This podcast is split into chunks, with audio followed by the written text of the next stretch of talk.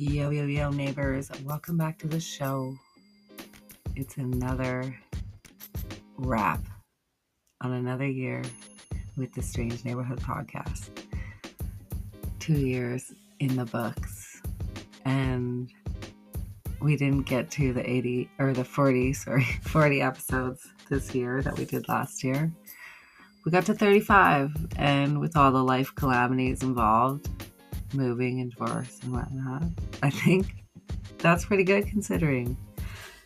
And uh, for my end of the year show, I wanted to have back one of my favorite guests and someone I like to call my friend Andy Rouse from the Deep Share podcast. And we had the best fucking chat just about historical anomalies, Bock's Saga, everything, everything we like, cryptids, fucking weird shit, aliens, you know it, you name it, we talked about it. And uh, yeah, so I'd like to welcome you guys to this Boxing Day show. And uh, thank you for being with me for 2023. And I hope you're coming back for 2024 because um, I'm getting back on my shit and uh, we're to light it up for this year. So sit back and uh, get yourself something cozy to cuddle up in. Maybe get a coffee and uh, join us for this chat. Happy New Year, everyone.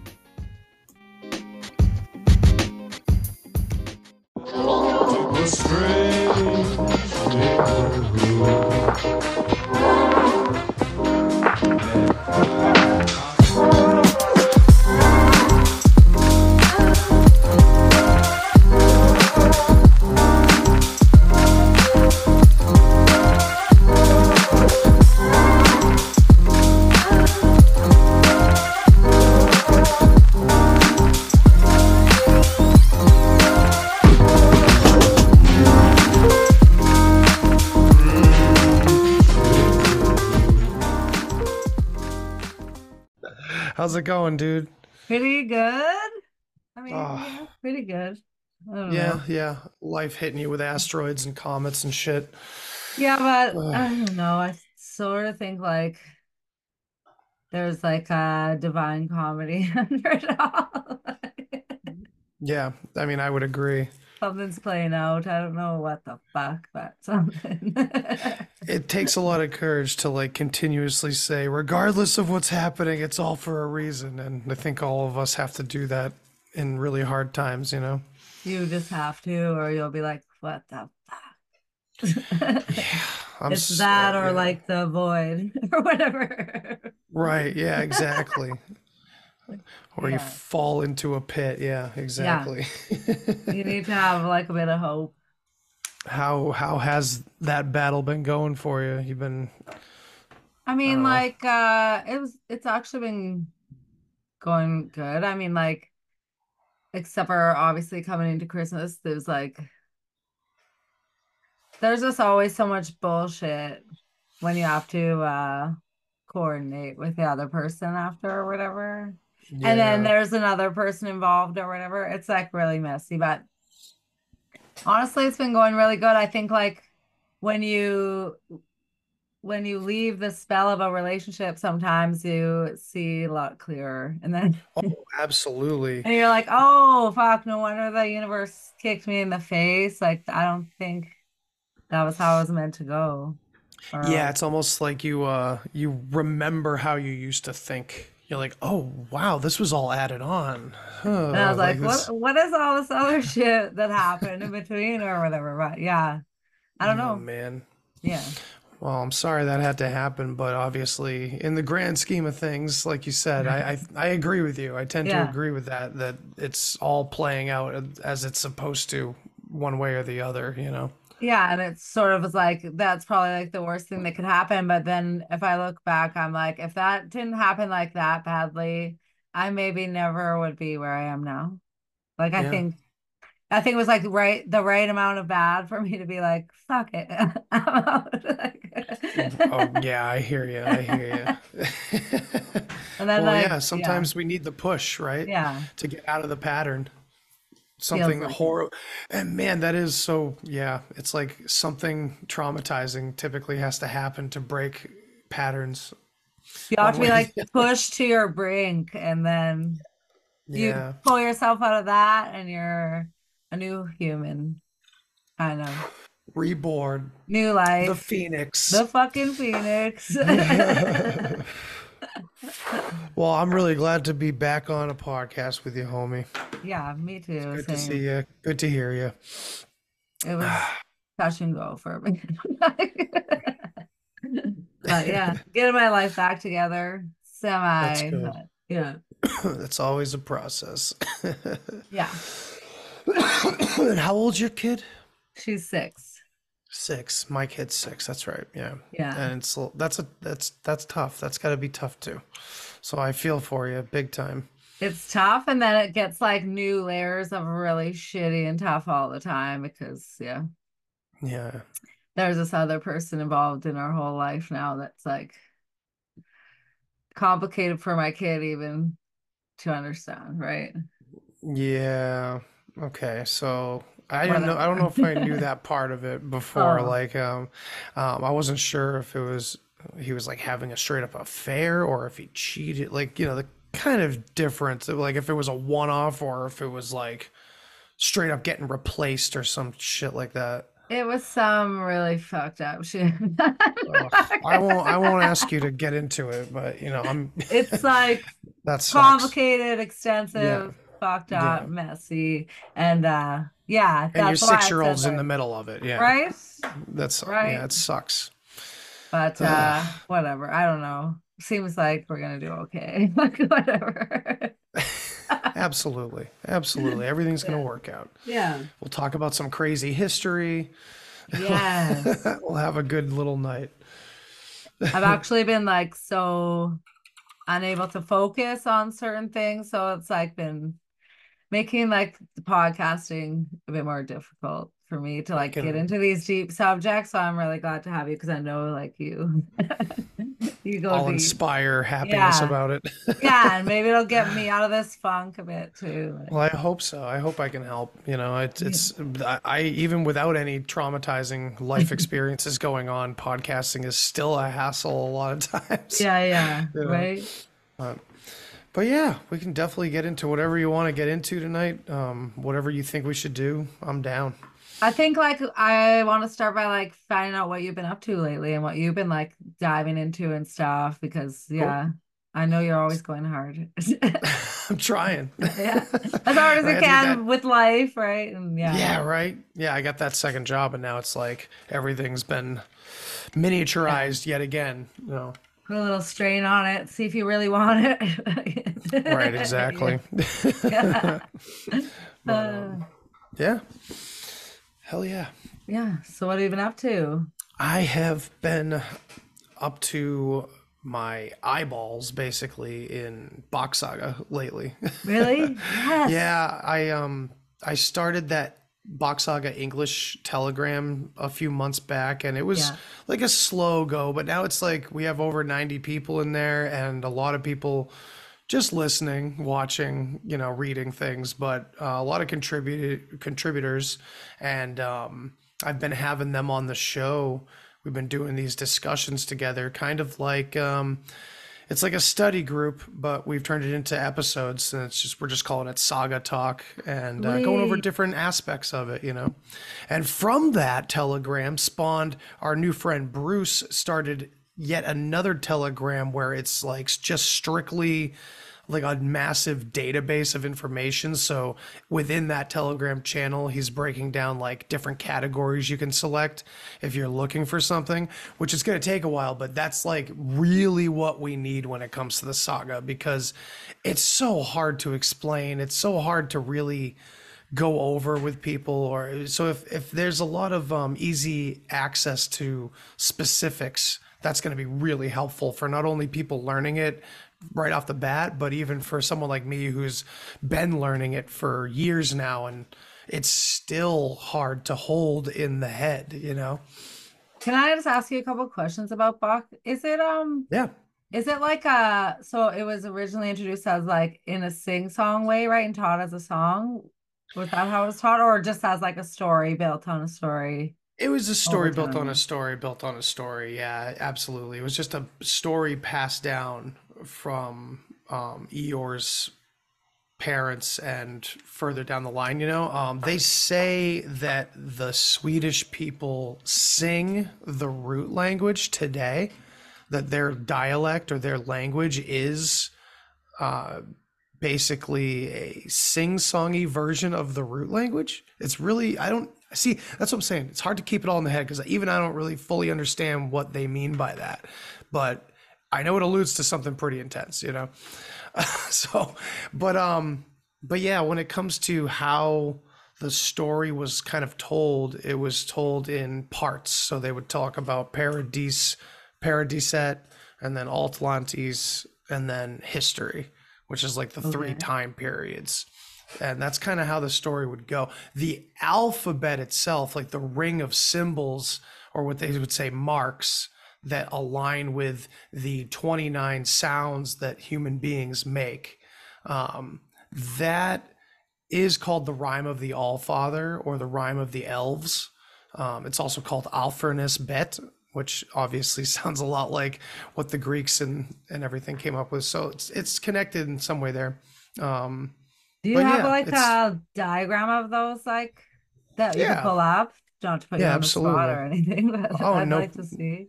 Yeah, no problem. We can pull that up. Um, Um, sometimes I just get like hooked on a, some certain weird symbol and then just start finding it everywhere in like um like, Yeah. digging and stuff and like I just been on this like circle cross okay. for a long time, finding like buildings shaped like it, runes shaped like it, stories of the moon having a cross over it. Like uh, just where I found it so much places, but like I get fascinated by the symbols. And the that's that's definitely something that we find in Bock's Saga as well. That that Circle across. like circle cross yeah absolutely Holy not shit. not directly in the ring itself of the alphabet but um yeah if you want to enable sh- screen sharing i'll Oh, i'll yeah. share this I'm It's usually not that good. at that. Let's see. dude i'm not either i'm like hang Um, on shane i'll get to it Okay, did I do it? let's see yes Okay, all right so now here's my turn to be so let's see if i get this right. So yeah there we go. So that's the ring. That's the sound ring. Oh, because the okay. bo- the Bock's saga is built on the sound system. So this is a really tricky part of it, which is that um, each letter has a meaning, and when it's set all together, it literally tells a story. It's and I don't know the story off the top of my head, and it's you know this is some deep deep dive into saga. You can like get into the nitty gritty of the details there, but like just the way this is set up is that it goes around the ring and each letter has a meaning and and it's funny too because the a is an ah you know it's not an a because a is not a pure sound it's not one of the 29 pure sounds that our voices make a is a combination of ah e e so it's they're talking in this language that the root language is actual pure sounds. So it's pretty fascinating. It's really cool, actually. Um, for anyone that's just listening, it's like, I don't know, could you describe this a bit? Yeah, this is like very close to like I showed this to my Finnish friend and he was very familiar with like this letter setup. But their alphabet goes in a ring backwards. Well, it goes clockwise around A, B, C, D, E, F, G, you know, all the way around. Um, what's important here is this this vertical symbol right here where the W is. At the very So the- top. Right. So the W is actually like it, it's just a symbol here, meaning the Vonner people. Oh, But at the same time, eventually it does get incorporated during ice time as an actual letter. Um, so that's that's so that's what we're talking about here. The we're talking about the construction and adjustment of an alphabet, but it's actually due to what was going on in the story. So things changed, the alphabet changed, their ways changed, their breeding system changed. All these things happen when their paradise time ends and the cataclysm happens, sending them into this Atlantis time period. But um, this vertical symbol through the W represents the toroidal energy system that apparently goes right through the earth is what's claimed in the Bock's saga. And this is a toroidal field that goes all the way through from one side to the other and they kind of call this their like the lance or the pole of the earth the actual pole. Because i mean I don't know about you, but when I was a kid, I was always kind of confused when I found out that like the North Pole and the South Pole were just like like why do they call them poles? Like what? It, oh, polar. Okay, polar opposite. But why pole? And Bock Saga claims that it literally is because of this symbol of the pole, because they claim that everything can go back to holes and poles or rings and rings and poles, and. um so this is a lot, yeah. But that represents that, and the if you can barely see it, the I, the lowercase I, it's actually pronounced E. Um, oh, yeah. That that is the um, that's supposed to be part of this symbol, but the dot is represents the North Star. Oh. Because in Bock Saga, which oh man, I don't know how much you how much you want to talk about Saga. Big whatever, fucking it's Boxing Day. That's right. It. it is it is Boxing Day, and uh, it's funny what that tradition has become compared to like where it was according to Bock Saga because it's in Bock Saga. Okay, do you want to you talk know, about that? Sure. Yeah, Boxing Day. Hmm. Okay, so basically, the system was set up where it was a caste system in all of these different ring lands throughout the world that were set up this way. Each ring represented a different caste, basically. And these castes were kind of interlinked through the mating process. So it wasn't like one caste and, and everybody was sleeping with each other. It was more that the highest class uh, would make children with the next class, and the next class would make children with the next class. It was all a very interesting, intricate system of breeding. And I mean, they claim that this is where we get the term "it takes a village." so um, they, uh, okay, where was I? I'm lost now. Um, okay. Nope, I'm lost. Where, what did you Bo- ask me? Boxing Day. Boxing oh yeah, Day. Boxing Day. Okay, so all right. Um, so the way it was set up was that the women were actually the ones that chose the the men um, who they would have a baby with, and the way they would choose the men is these physical tests of strength and prowess and battles as well between each other.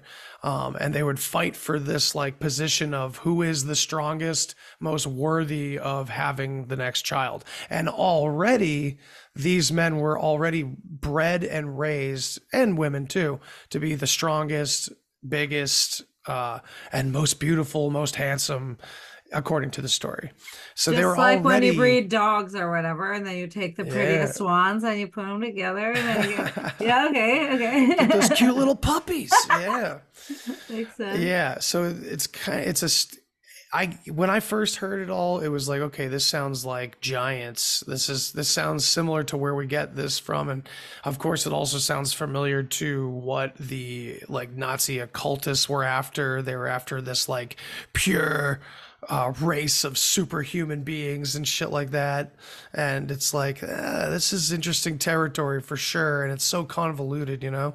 Yeah. But it's, but Bock Saga basically claims, yeah, every holiday you can think of, they, they have kind of a, a story for it equivalent, you know, where they're, it's a, it, it's a convergence really it really is where like you look at all these scattered stories that we don't really know any of the origins to this saga gives a hypothetical origin and includes fucking everything. You know we're talking mainstream history and alternative history. It's like all woven together in a very complex way that seems you know too complicated for a single man in the 80s to just come up with as like a hoax You know, that was always how I felt about it, and I've gotten a lot more proof since then that it absolutely can't be. You know, can't that's what that's that's why we like it so much because it's so like complex.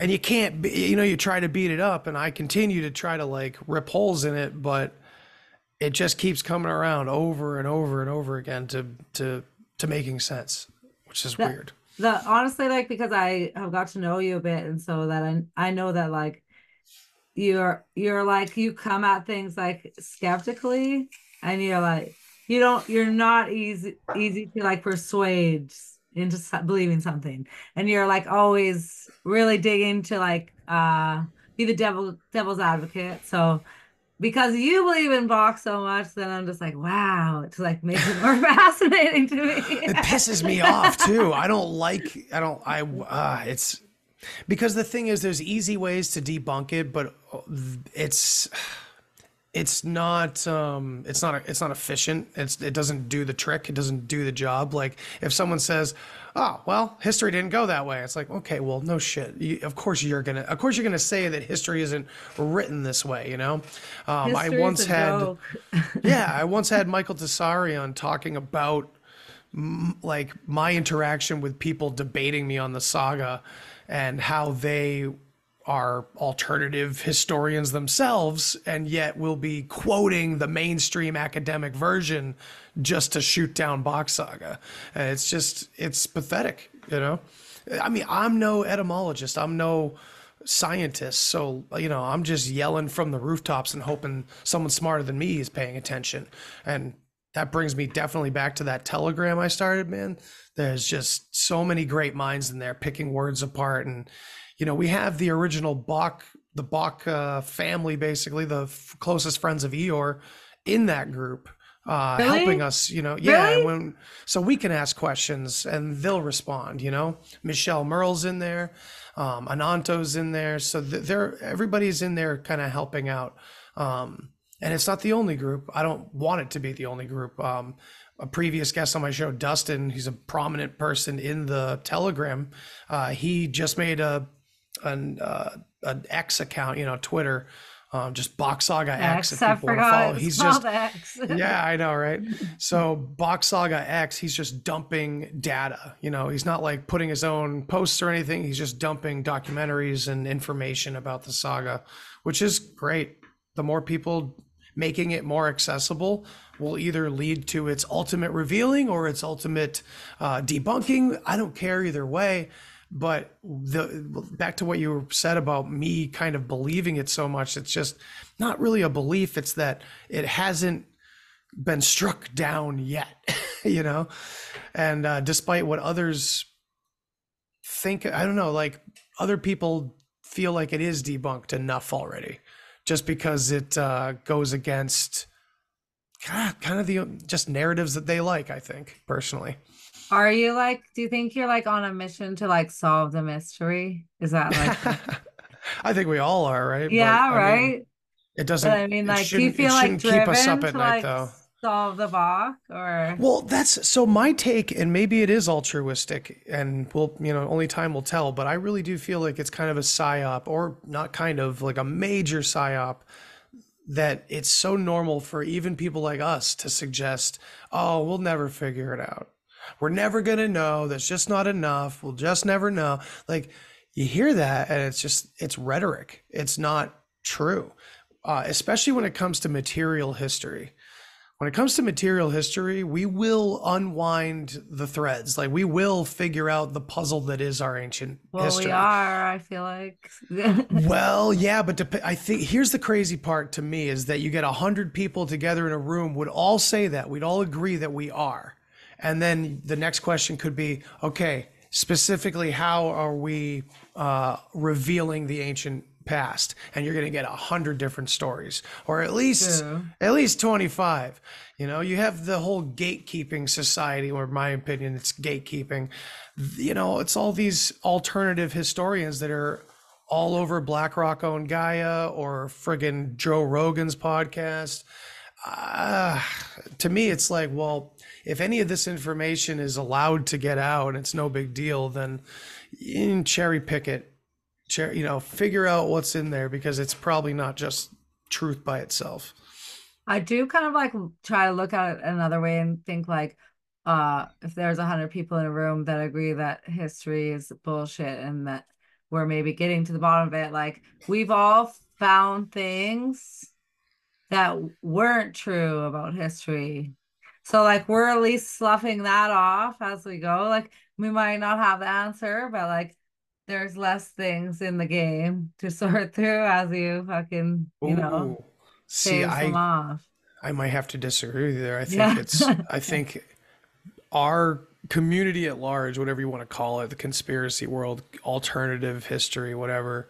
Um, I would say there's a strong effort to add a whole lot of stuff in right. to maybe, to yeah. mix to mix up the party.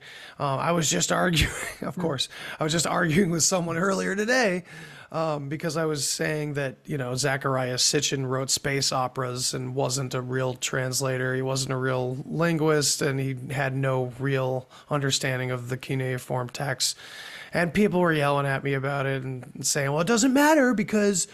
And they just listed off a bunch of new gurus in the subject. And i'm like okay well that's cool. But and I, again i i haven't killed the saga yet. There's no anybody that looks into it as much as i have or the people in my telegram have have been, have done nothing but get closer to the saga instead of further away from it the more we find out. And we're trying to be as objective as possible. But with that in the back of your head dealing with any alternative historian that's trying to tell me about the ultimate cradle of life in Sumer, I'm just gonna go take a nap. You know, uh, and um, because they learned it on Joe Rogan. Is that that's oh, and I don't think any of them would admit that. Joe Rogan is like the ultimate convergence point, like gate, gate because he's got the the alien angle, he's got the He's at the shrooms angle. of like he's at the intersection. He's at all. It's interesting to see like where he falls on each one. In my opinion, it could give a vague description on where they want the alternative community to look and not look. Like, okay, Joe feels this way about this. Okay, so that's the guidance on that. that's how that- we should feel topic. about that. if Right. Joe thinks that, he's so and I know that not everybody loves Joe Rogan, even those that don't think he's, you know, don't think like I do about him. They still just like, ah, whatever, it's Joe Rogan. But I it doesn't he's matter. a- he's still one of the biggest voices in, I don't know, alternative thinking itself, whether we, we like it or not, you know? I mean, it's hard for me to listen to him just because I think he's so full of shit. Like, he's just like fucking saying what he needs to say or think. You know what I mean? Like, he's just so full I of hate- shit. But Yeah, I like, hate- but like he, I do listen to sometimes because he has like interesting. Um, I like to listen to the comedian one, so that's why. yeah. I think they get Yeah. like he has good comedians on, and then he knows a lot of people, and like it's all right. But like, he's not my first choice. Just if I'm like sharing the speaker with someone, or Right. And I think any of us. falls who- in the intersection, like people that are conspiracy minded or whatever, other people. Kind of can Yeah, he- to it at the same time, and it's such a weird convergence point because he'll have people on that a of course we could never get but b that i would hope many of us would never have. Right, and not not Yeah. not not um not because of bias or anything like that or person i guess it's personal opinions but like you know i'm i would never even if i had him come to me and ask to be on my show i would never have mike baker or whatever his name is like was it former former fbi former cia like he, he has those kinds of people on all the time and it's like i'm not trusting anything that these people are, are saying. And not that they they don't have to be some like mastermind or behind the scene like they don't have to know anything they just have to be shown something and shaped as well just like our community gets shaped you know but what? yeah I, i, don't know You know what I seen? I was, I was like scrolling my Instagram and I seen a video that someone posted and it's like uh Demi Lovato has a podcast, I guess. And then Oh, God. and she's like interviewing Steven Greer. And I'm just like, that's hila- did he cry because he does great crying I didn't scenes. watch it. I didn't even put the volume on. I was like, what the fuck? dude like this Steven is like Greer's what garbage. joke I was like, what the but fuck? Who's listening to so this? It's so funny too, because like there was a couple people that I really were was still following on Twitter, um, in the quote unquote like UFO Twitter community. That the only reason I why I stayed, UFO stuff, but yeah, me too. yeah. But like the only reason why I was able to still follow them was because they talked about UFOs and shit like that with not only you know skeptic, open-minded skepticism, but also they weren't falling for the vax and the pandemic and all this kind of other shit, you know, where 90% of that community they they it's just I don't know, it's weird to say. It's like the UFO community, it's like the ultimate conspiracy group, but yet it's not at all. It's like the total opposite. They've been bought and sold for so long by like the military industrial complex. Like they love quoting that Eisenhower shit and talking about how he met with aliens, and yet they just keep buying into every narrative that the military industrial complex puts out for them to gobble up Yeah, and it continues to this day. And now, what's really pissing me off and would put me on the high horse and making me kind of crazy is that the narrative of archaeological dig sites being involved in the the UFO phenomenon, uh, being an integral connection and stuff like that, that's being put into more and more of these official conversations, these bigger podcasts, these bigger appearances, uh, these whistleblowers. They're Bob Lazar said it in 2016 on Rogan that one of them, one of these, you know, retrievals may have been an archaeological dig, and what Rogan was like, "Whoa, what? Oh my god!" And it's like ever since then, it's been like slowly trickled in. We always had ancient aliens, but most critical thinkers aren't really taking that at face value. They're just like, "Oh, what if? Maybe, cool." Like But this is- this was like a, a slow drip on like a serious level trying to put this narrative in there. And i you know i'd like to think that they're so stupid that they are also falling for it or something but that can't be the case. They know something. They know what these things are. They and if they're now kind of instigating the ancient aliens thing which they've done through hollywood of course forever but now they're slowly doing it through these whistleblower channels and things like that it's it's getting real creepy it's real intentional Do you follow the story of the Bledsoe family? oh yeah drew bledsoe he was a great quarterback and then you know after no, he just him. wasn't I mean, those are the only famous ones I know of. The, the Bledsoe family, they played football. And...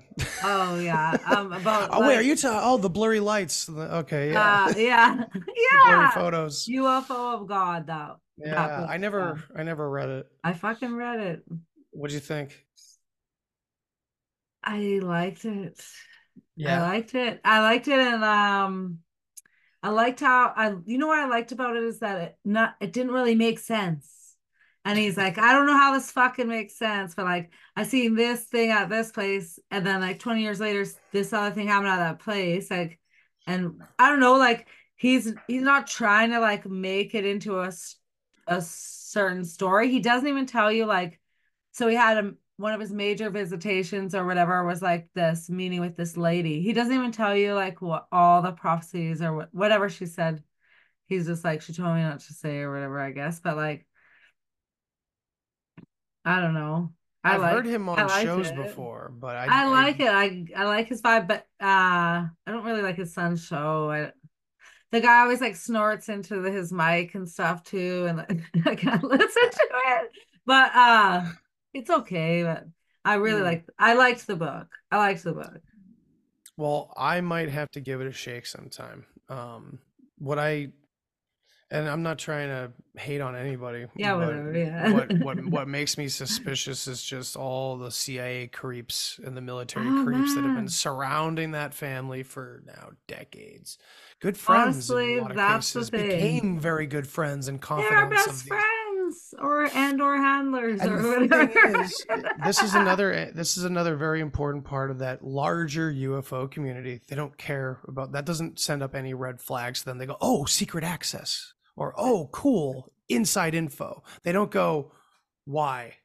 Why are why no? What what's going? Why, why aren't they all dead with three shots to the head? Like what That- what's going on here?" That's the kind of what that's exactly why I asked you about it because that that's the kind of things that I'm always like, some things are not like really making sense about the story, or like, are these people that naive, or do you know what I mean? Like, I don't think so. I don't know. Uh, That's that's the tricky part because I don't like calling people actors either. Like the whole like you're in on it, that whole thing. Because I think machines work very well when it's just cogs, you know, and the cogs are mindless. You know, I think as many systems that the elites or whoever can set up without having to tell anybody about it, the better. So if they can sell even that level of people on some shit, just like these whistleblowers coming out of Antarctica for Dr. Greer's little pre- little presentation, uh, they can say whatever they want about what they were shown and they're only going to have a,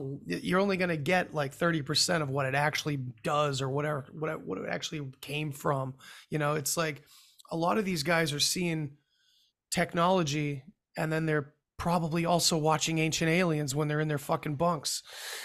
You know what i mean? It's it's it's like even in religion they talk about the the evil one the devil whatever always just just giving a nudge just pushing us in the right direction to be deceived it, and then we start creating our own fantasies from that point it's just one little nudge you know And i Yeah. think a lot of these military whistleblowers don't have to be like rubbing their hands together and getting paid by the big guys like ah, ha, ha. they're just they think they're doing a great justice by coming out about this shit and they think that they're selling it the right way or whatever. But then they got Greer and all these others kind of framing it a particular way.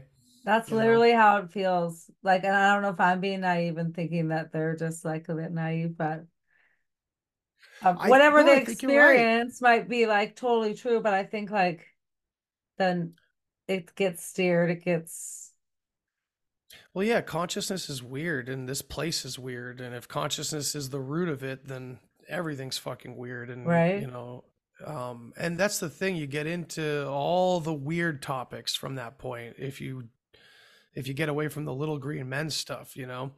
But the problem is is like watching the spirituality and the religious be manuf like in a very intentional way be pushed together and it's been happening since the theosophical society and Aleister crowley coming up with his image of Lam who he channeled that looked just like a gray alien basically.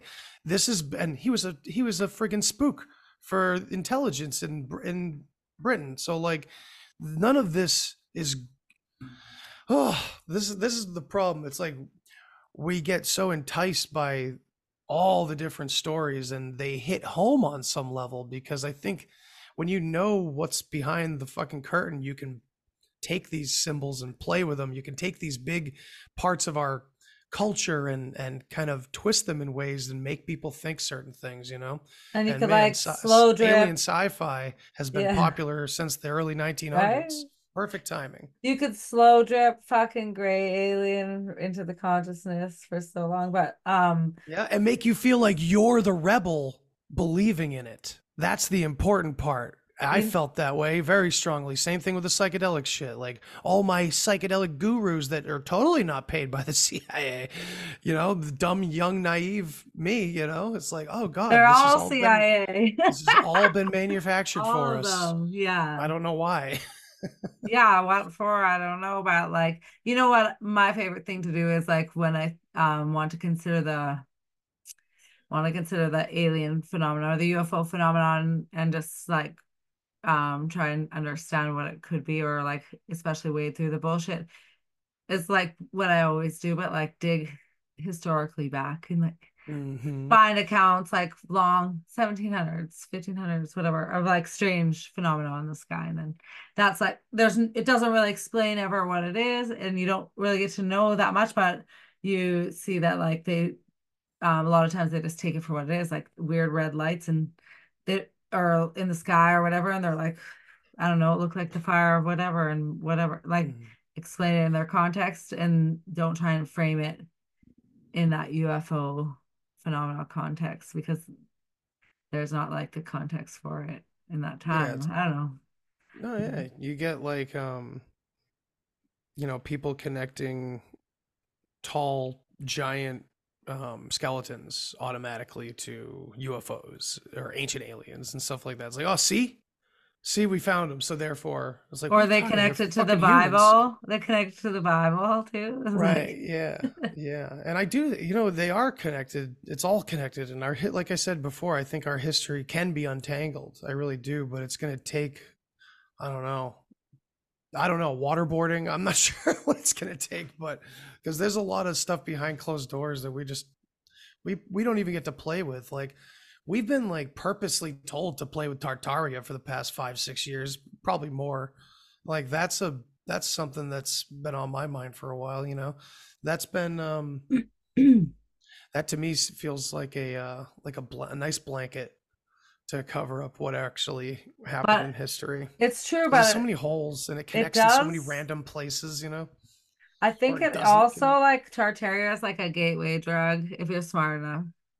And fair enough oh so yeah. when you like dig into that, it's like, oh, and you can find it on maps and stuff, but then you start um getting into like hidden history, global hidden history. And I think that's like a good start on like figuring out that there's a big sham going on. Well, it's like it puts the like Tartaria.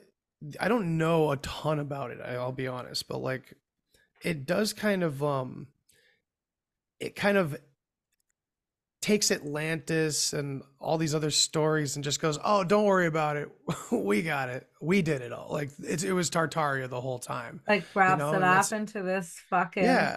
And I guess Oh. someone could say, "Oh, well, doesn't the Bock's saga do that?" It's like, no, it doesn't. It actually it, it'll just include everything. That's really the difference. Like this word Tartaria, Tartar, it I has meaning in don't- root language. yeah. Does you know. it? What's the meaning? Yeah, I can't remember. Okay, the sorry. head. Just put I on the spot. This is the problem with Bock's Saga being one of my favorite topics because it's so much memorization. It's like going to school again. Um, that's why my friend Jock from Sweden always says that people like him with Swedish and Finnish language in their head already, it's so much easier. You know, talking to a Finnish friend who hadn't heard of the Bock's Saga, telling him about it, he was just like lighting up, like, what? oh my god you know and for me i'm it it wasn't the letters or the words you know it was other parts of history that you know brought me into it you know but it's crazy yeah, it is interesting. And like the the Tartaria thing, like it I think um I don't know. I don't know what happened. Like I, I somehow everyone just like made it that it was like the global civilization was the Tartarian nation, but like there's you could find old maps and it shows like Greater Tartar and like the other like there's different Tartarian states or whatever or I don't know what you call it areas in on those old maps. And like yeah it wasn't doubt. it was like a people that was probably erased and genocided out and oh, like Oh, yeah. you know what I mean? Like but and it does lend clues to like other shit that they're probably just like demolishing over in history but well so think about it. Where is tartaria mainly? It's like the Middle East and Russia and Mongolia kind of that like yeah the most disputed area of ancient history yeah you know and when it comes to russia we're talking about some of the oldest people on the planet in terms Yeah. of our society our civilization the Yeah. rus people um and it and when you have Bock's Saga, you can look at the history that they tell. I mean, I urge everybody that's interested at all in Bock's Saga or finding out about it to get Carl Borgen's book, The Bock's Saga, an introduction. Or just it- you know, go listen to Andy's show all the time and then you can- Sure, sure, yeah. listen to the Deep Share, but also um, get the you know listen to the Jim Chesner uh, documentaries on YouTube. But you know the book, seeing all the words laid out, it's really helpful to to see it all right there in front of you. You know what I mean? Um, and you know you you look at where their story takes these people.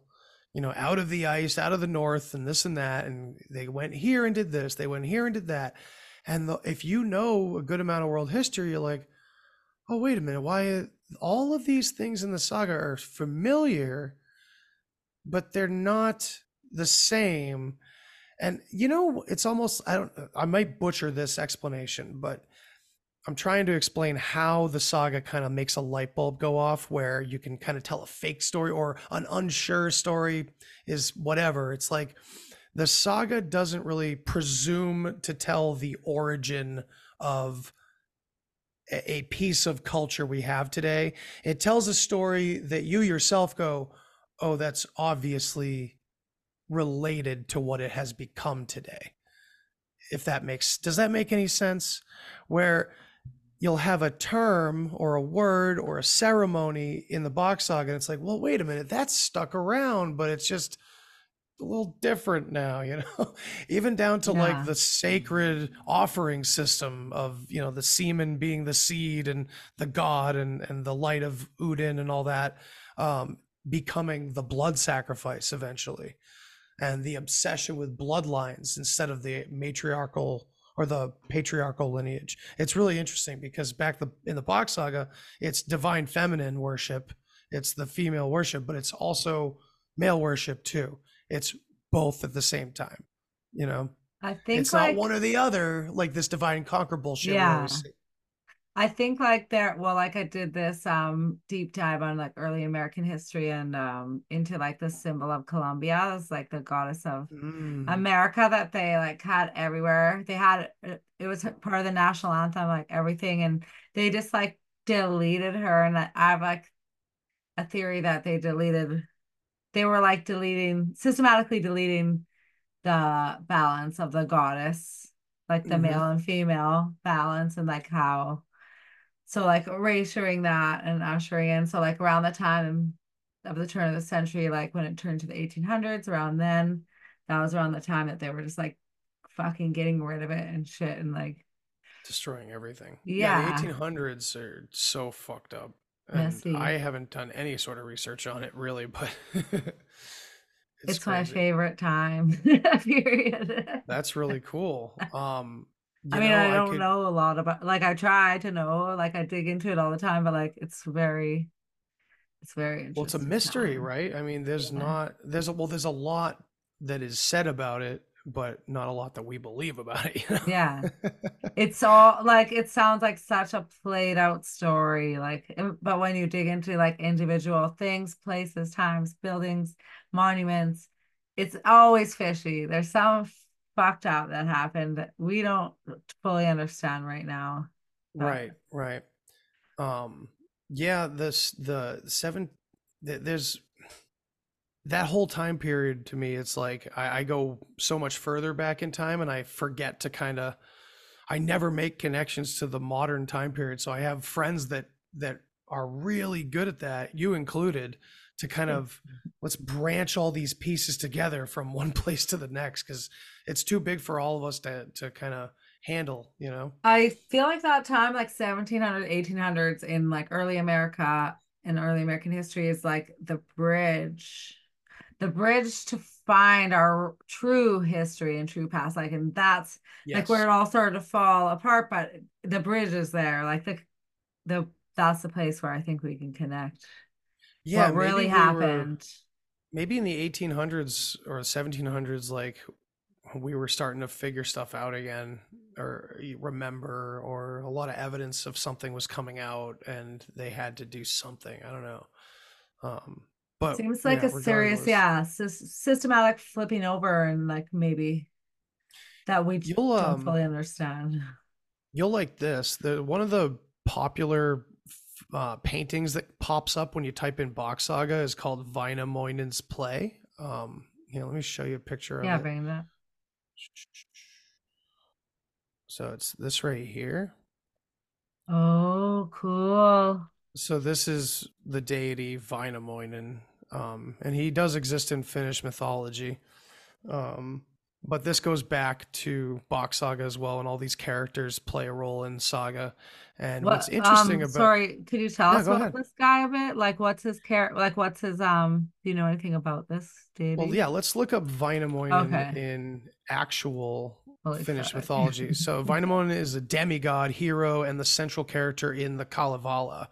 Um, now I guess he was described as an old wise man, and he possessed a potent magical singing voice. So mm-hmm. that's where this singing comes from. You see a lot of that theme in this, He Um, just but reminded me like of a Pan type character as soon as I saw him. absolutely, a yeah, thousand okay. percent, and also Santa Claus as well, Holy shit, and Zeus, yeah. and yeah, Look at the absolutely. beard. Yeah. Um, so anyway, this painting right here um, was actually painted in the 18th century by a Finnish painter named Robert Wilhelm Ekman, and it was commissioned by Ior Bock's great grandfather Jacob Johansson Bachstrom. No fucking So- way. If that wasn't true, or that's, you know, if if that if the Bock saga doesn't have reality to it, why we're you know, if it's something that Ior just made up in the 80s, it just fucking can't be. You know, why, would this Why did his great grandfather commission that piece? And- and sure, yeah, he maybe he liked the Kalevala, right? But Yeah, but what do you think that Oh. um do you think it's like uh there's clues in the painting or whatever, like Da Vinci leaves? Do you think there's like clues about the saga and that's why he I don't- commissioned it? Maybe shit. I didn't even think about that. I mean, possibly, but like you got to remember that back th- in that time period in Finland, it wasn't as secret. It seems. Um, the more Oh. the more I learn about it, the more these old ways were so ever present throughout, like even up to like the early 20th century. There's this guy Leo Nigrin. You can find him on when you type in Bock Saga on YouTube. He has he did a lot of research before he died. He grew up in Finland, and he remembers being a boy in the 30s, spinning a flaming swastika on a pole. You know the sulfur sticks, having it lit with with sulfur and having it all sparkle and spin. And on one side of it, when you look at it from one angle, spinning one direction, it has everything to do with the offering system. And then the other side of it was the wisdom system. And it was basically Udin uh, breathing in the souls and breeding out new children. And that's the 20th century in Finland. These traditions were still there Hmm. you know before world war one before world war two like all this well during world war one but before the big one of course yeah That's fucking interesting, eh? so That's really interesting. yeah and leo is one of like or was one of like 3000 or some some crazy number of people that still speak root language the Bock saga's quote unquote root language in southern finland today Huh. and a few of them are actually slowly but surely making a Bock Saga documentary because Really? you know this is stuff that they grew up with in their families without the help of Ior Bock telling the world, and if that comes out, that's that's going to be another level of um, interest and acceptance of of at least looking into this for people out there. I think. Yeah. What is the saying? More hands make less work, or Yeah, exactly.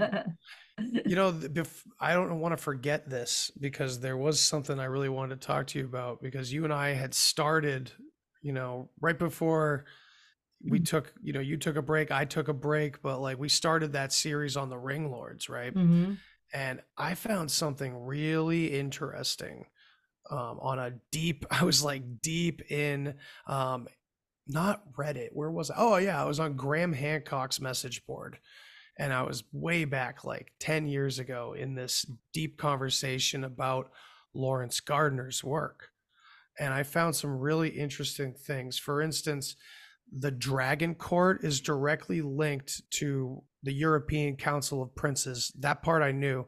But Yeah. this political body of the European Grail families participated in the formation of the think tank, the Bilderberg Group. Fuck off.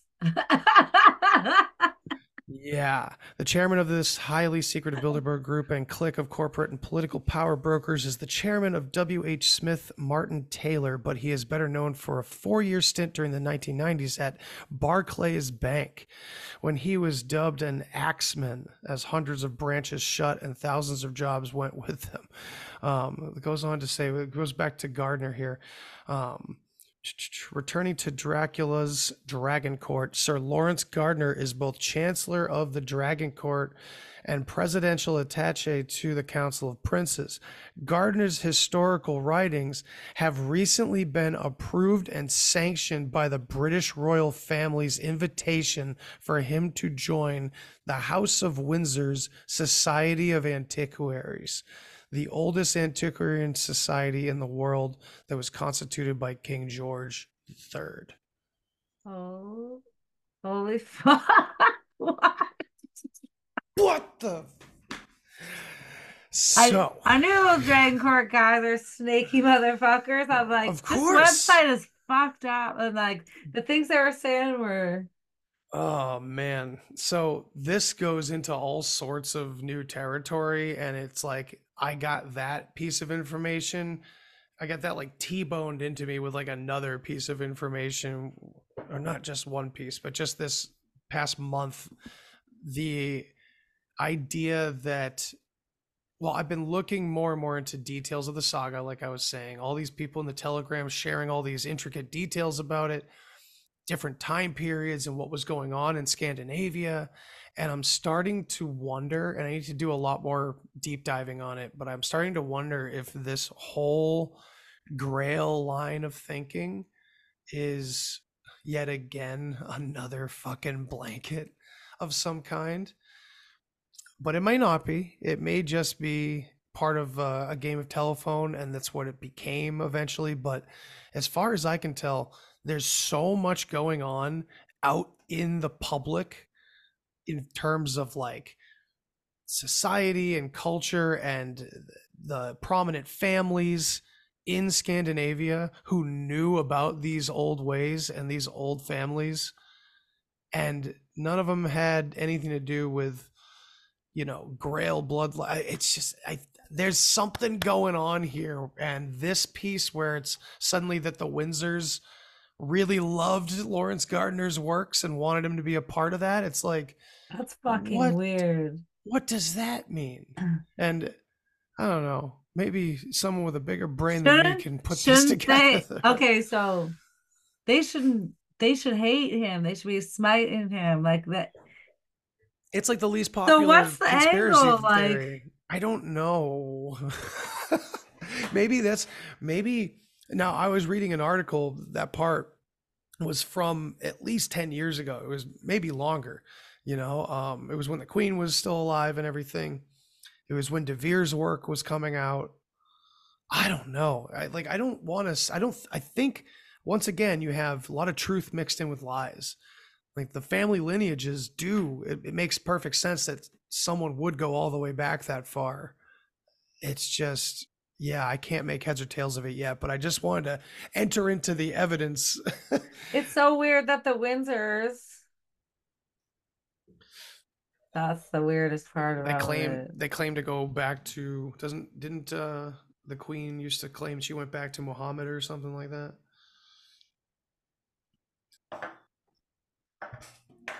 What? Right? That's so bizarre. Yeah.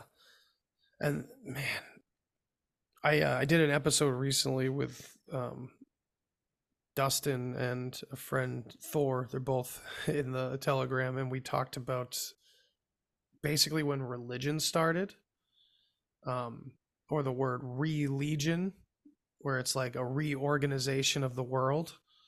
And um, it's crazy to hear the story because according to Bock's Saga, it's it almost sounds like a demented fan fiction if you take academic history as it's written.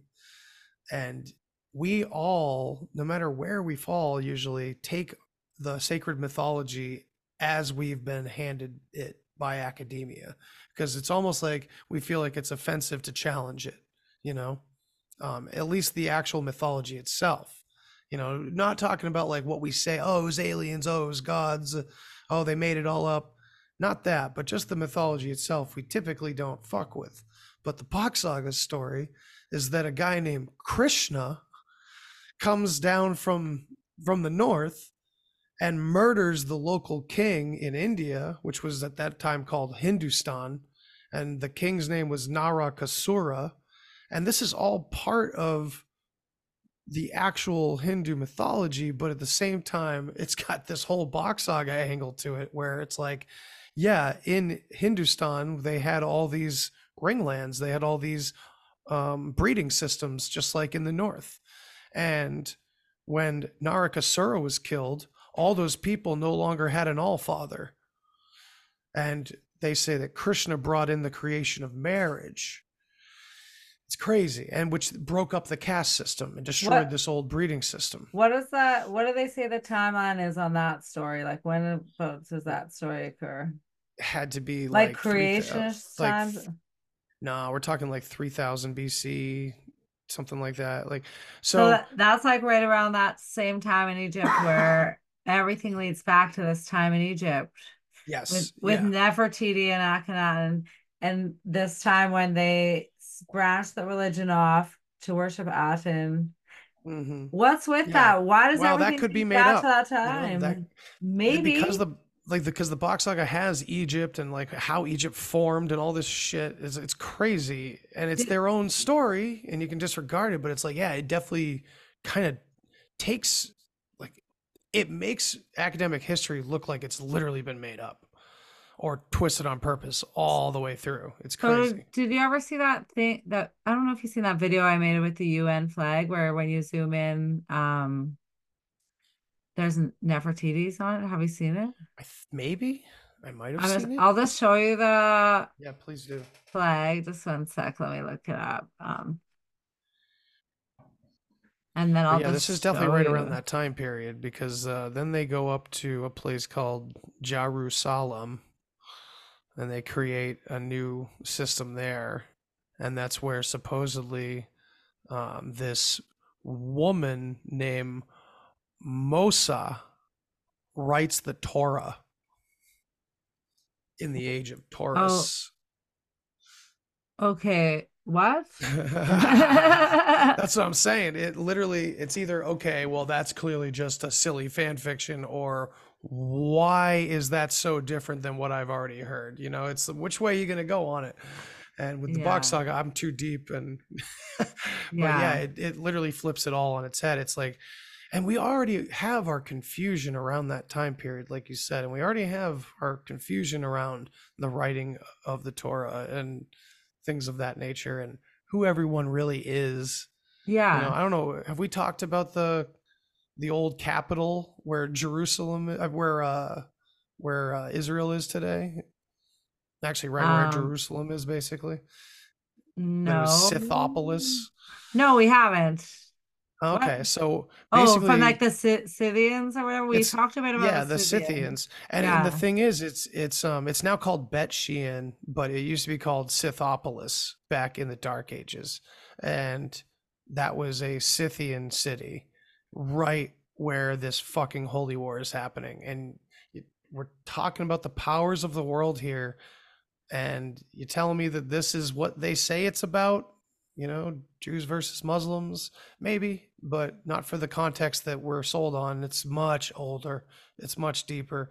I, I think I'm not That's saying like everybody knows that what's going I on, I think but that's like another main intersection of the weird history, like the Nefertiti time, but Mhm. also the Scythians. Like they come up a lot in weird times and places, and there's mention of them in like strange ways that you're like, what the fuck? That doesn't make sense. Or like, and they're Aryan.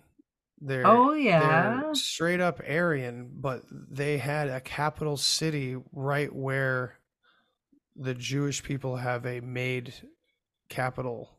Like that's really it's got to be a weird coincidence, man, that whether you believe, even for academics that like think that by the whole oh the Aryans that's just a word that's outdated blah blah blah. It's like, well, I mean the Hindus were pretty adamant about the Arya, so I wouldn't go that far, you know. But even for those people that don't believe it to be an actual people that civilized, you know, the you know the Vedic society basically, um, for people that don't buy that, it's hard to look away from this. You know, it's hard to deny the fact that it's like, well, there was a Scythian capital here, right where this massive holy situation has been going on for a century or more. Uh, It's I don't know. It's too it's too fucky to me. here I'm gonna show you this ma um, map here. cool. So like see the UN map, obviously. You see it? I already see Nefertiti. Holy see shit. her?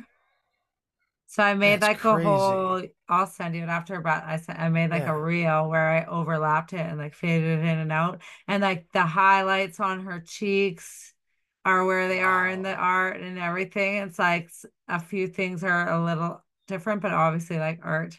But it's like the highlight on her nose is where it's kind of white here and looks too scooped in. But when you put it perfectly under it, it lines up perfectly and it's right in the middle of that map. And like lots of maps you can't find that shape on, almost none, but this map right in the middle in the 33rd quadrant. There's Wow, 33 dude. sections on this map. That's crazy. Yeah. Well, so she must be the ruler of the flat earth. That's what this means. I don't know what the fuck it means, but like there's so much things in history They that want us looking at Egypt. her. They just want us looking at. I'm telling you, and this goes to that Yeah, religion maybe, story maybe. because it literally they want us looking at, and dare I say, this is controversial, and this is what I was arguing about people with online, but all these alternative, uh, you know, platforms that are raving and ranting about Egypt, Mesopotamia, and you know, yeah, Egypt and Mesopotamia mostly. That is gatekeeping, in my opinion. It's all fucking gatekeeping, you know? Yeah, I don't know what it is with the like I and I find her image so much and like there are so many even around her like um I guess queens or whatever they were like there's so many like famous rulers that were women around that time even in that during that dynasty the 14th dynasty but like she's everywhere. She's like really iconic and and she's really stamped into like the consciousness, the global consciousness or whatever in a weird way. And I Mhm, just like mhm. it always makes me, I don't know, wonder why. Yeah, I don't know specifically about Nefertiti in that regard, but I do know that it always seems like, and not to say that there isn't amazing things to be discovered and found in Egypt, of course, but this very specific, you know, all of our esoteric knowledge goes back to Babylon and Sumer. Mhm. It's like, no, it doesn't. It goes so much further back than that. And whole world views are built on the idea that these are the starting points of these cults and this and that. It all goes to this myth- mythical place of Atlantis that we know nothing about, and it was just a city. It was, it was a civilization. It's yeah, I don't know. It's such a mess. I don't know. I don't know to think of it. It really is. Yeah. I mean, like it's it's always harder to like wonder if you're finding a clue or if you're being led by a carrot. Yeah. I would say, and that's that's a good. And I often, I'm just always thinking about it. You know, I'm always wondering, and uh, even with the saga, you know, but it's hard when you have such a dualistic view going on out there right now, which is like Jesus versus Satan. It's fucking everywhere. Like any celebrity that's like speaking red pill language has to be a Christian, has to be like Jesus and oh yep, Hollywood satanic specifically. And it's like, man, these words don't mean what everyone now is accepting them. Like for a while we were all like rejecting the silliness of of modern religion. And then those same rebellious thinkers, it seems, are now like, uh, I don't know. It's, I I always want I kind of was thinking about this the other day and I'm so I'm so glad you got caught onto this like duality of like good and evil because um Mm. I always was I was I've been wondering what if there's like a root part of the root language for the word demon or like where yeah. Dem, dem, demon is the moon. the moon. Demoon. Fuck Demoon. yeah, of course. It's just it has everything to do with the moon. huh. And you know, that brings up another inversion about Egypt because in Bock Saga, the firstborn son is Ra. And oh you know my what? And you god. know this and Ra represents the sun, the moon. Oh, the moon? I thought Ra in Egypt. I know, in oh, Egypt. It's flipped. Right. So Oh, check this out. And yeah. that firstborn son, that Ra, he his title, his position in the family is to become the king when the father is too old. And he he turns 27, he becomes the new king, the new Ra. And of course, we know that in Egypt, Ra was the Sun King. Yeah. The That's why like Sun the King, sun. You're like, the no. the- Sun King? Oh yeah. You know, It And, always uh, leads back to the sun, S O N. Sun, Sun, yeah, one way or the other. Yeah. Um, and the story of Egypt in the saga is like a rebellion. It's a you know this this sun leaving the uh, the north, the Udenma system, the Acer system in hell. We didn't go over that, but we've gone over it before, I think. But um, Yeah. uh, leaving that system as like a rebellious act and going to start his own kingdom and you know but it wasn't the ra from from one of the saga families it was a so in paradise time they always had or tried to have 12 sons and 7 daughters and the 12 sons had Each? titles and yep Holy well because fuck. it took a village it took a village we didn't have families You literally had to pump now. the village out and then We well, we didn't have we didn't have families like we do now. It was literally more like uh, Aboriginal cultures you'd see in parts of the world that kind of culturally raise children. And I know, and think about it, that is definitely a theme of the evil motherfuckers. They want your kids. They want to. We oh, Yeah. we shouldn't belong to anyone. So it's a twisted version of a much older system. It's not, you know. It's not promoting what the evil WEF fuckers are doing or anything. It's it's a very old system and it's completely different than the way we have it. But it's literally what like the whole story goes into how families became the way they are today and where that comes from and everything. It's a microcosm of what the macrocosm used to be basically. But um yeah i lost my train of thought there. But yeah so when the cataclysm happens and the whole system is flipped upside down and there's ice everywhere that changes to have as many kids as possible. But the so get this they claim in the Bock's saga that the moors the moorish people and Yeah. words associated with moor the you know the areas of the world all come from a very direct concept of the more than the more than 12 sons and the more than seven daughters Okay, what These- does that mean? Like the extra people that yep? Okay. like more literally more than like the more and so they when they left the north and re re mingled with the southern kingdoms after ice time um these more than 12 sons and more than seven daughters could be messengers going out to tell everybody about you know this all father land that they lost long ago. Like hey you don't remember us but but a lot of them didn't and they wanted to be their own kings. They wanted to be their own you know fucking human ego man especially male ego right and this ice time i'm jumping all over the place here but it'll all no, I really together. like this train uh, that's all you're on. Keep So in going. paradise, in paradise time, just hypothetically picture paradise set as any other paradise you've heard of, where this idea of aggression didn't exist and everybody lived in peace and harmony. That exists in the Bock's saga too. What's cool is that the switch to the ice time, it really shows how like the psychology of a cataclysm, a worldwide cataclysm, would affect people. So the people trapped in the ice, these Acer people, they needed to have as many children as possible. Their ways started to change over this hypothetical millions of years of ice age. But they were surviving and thriving and striving.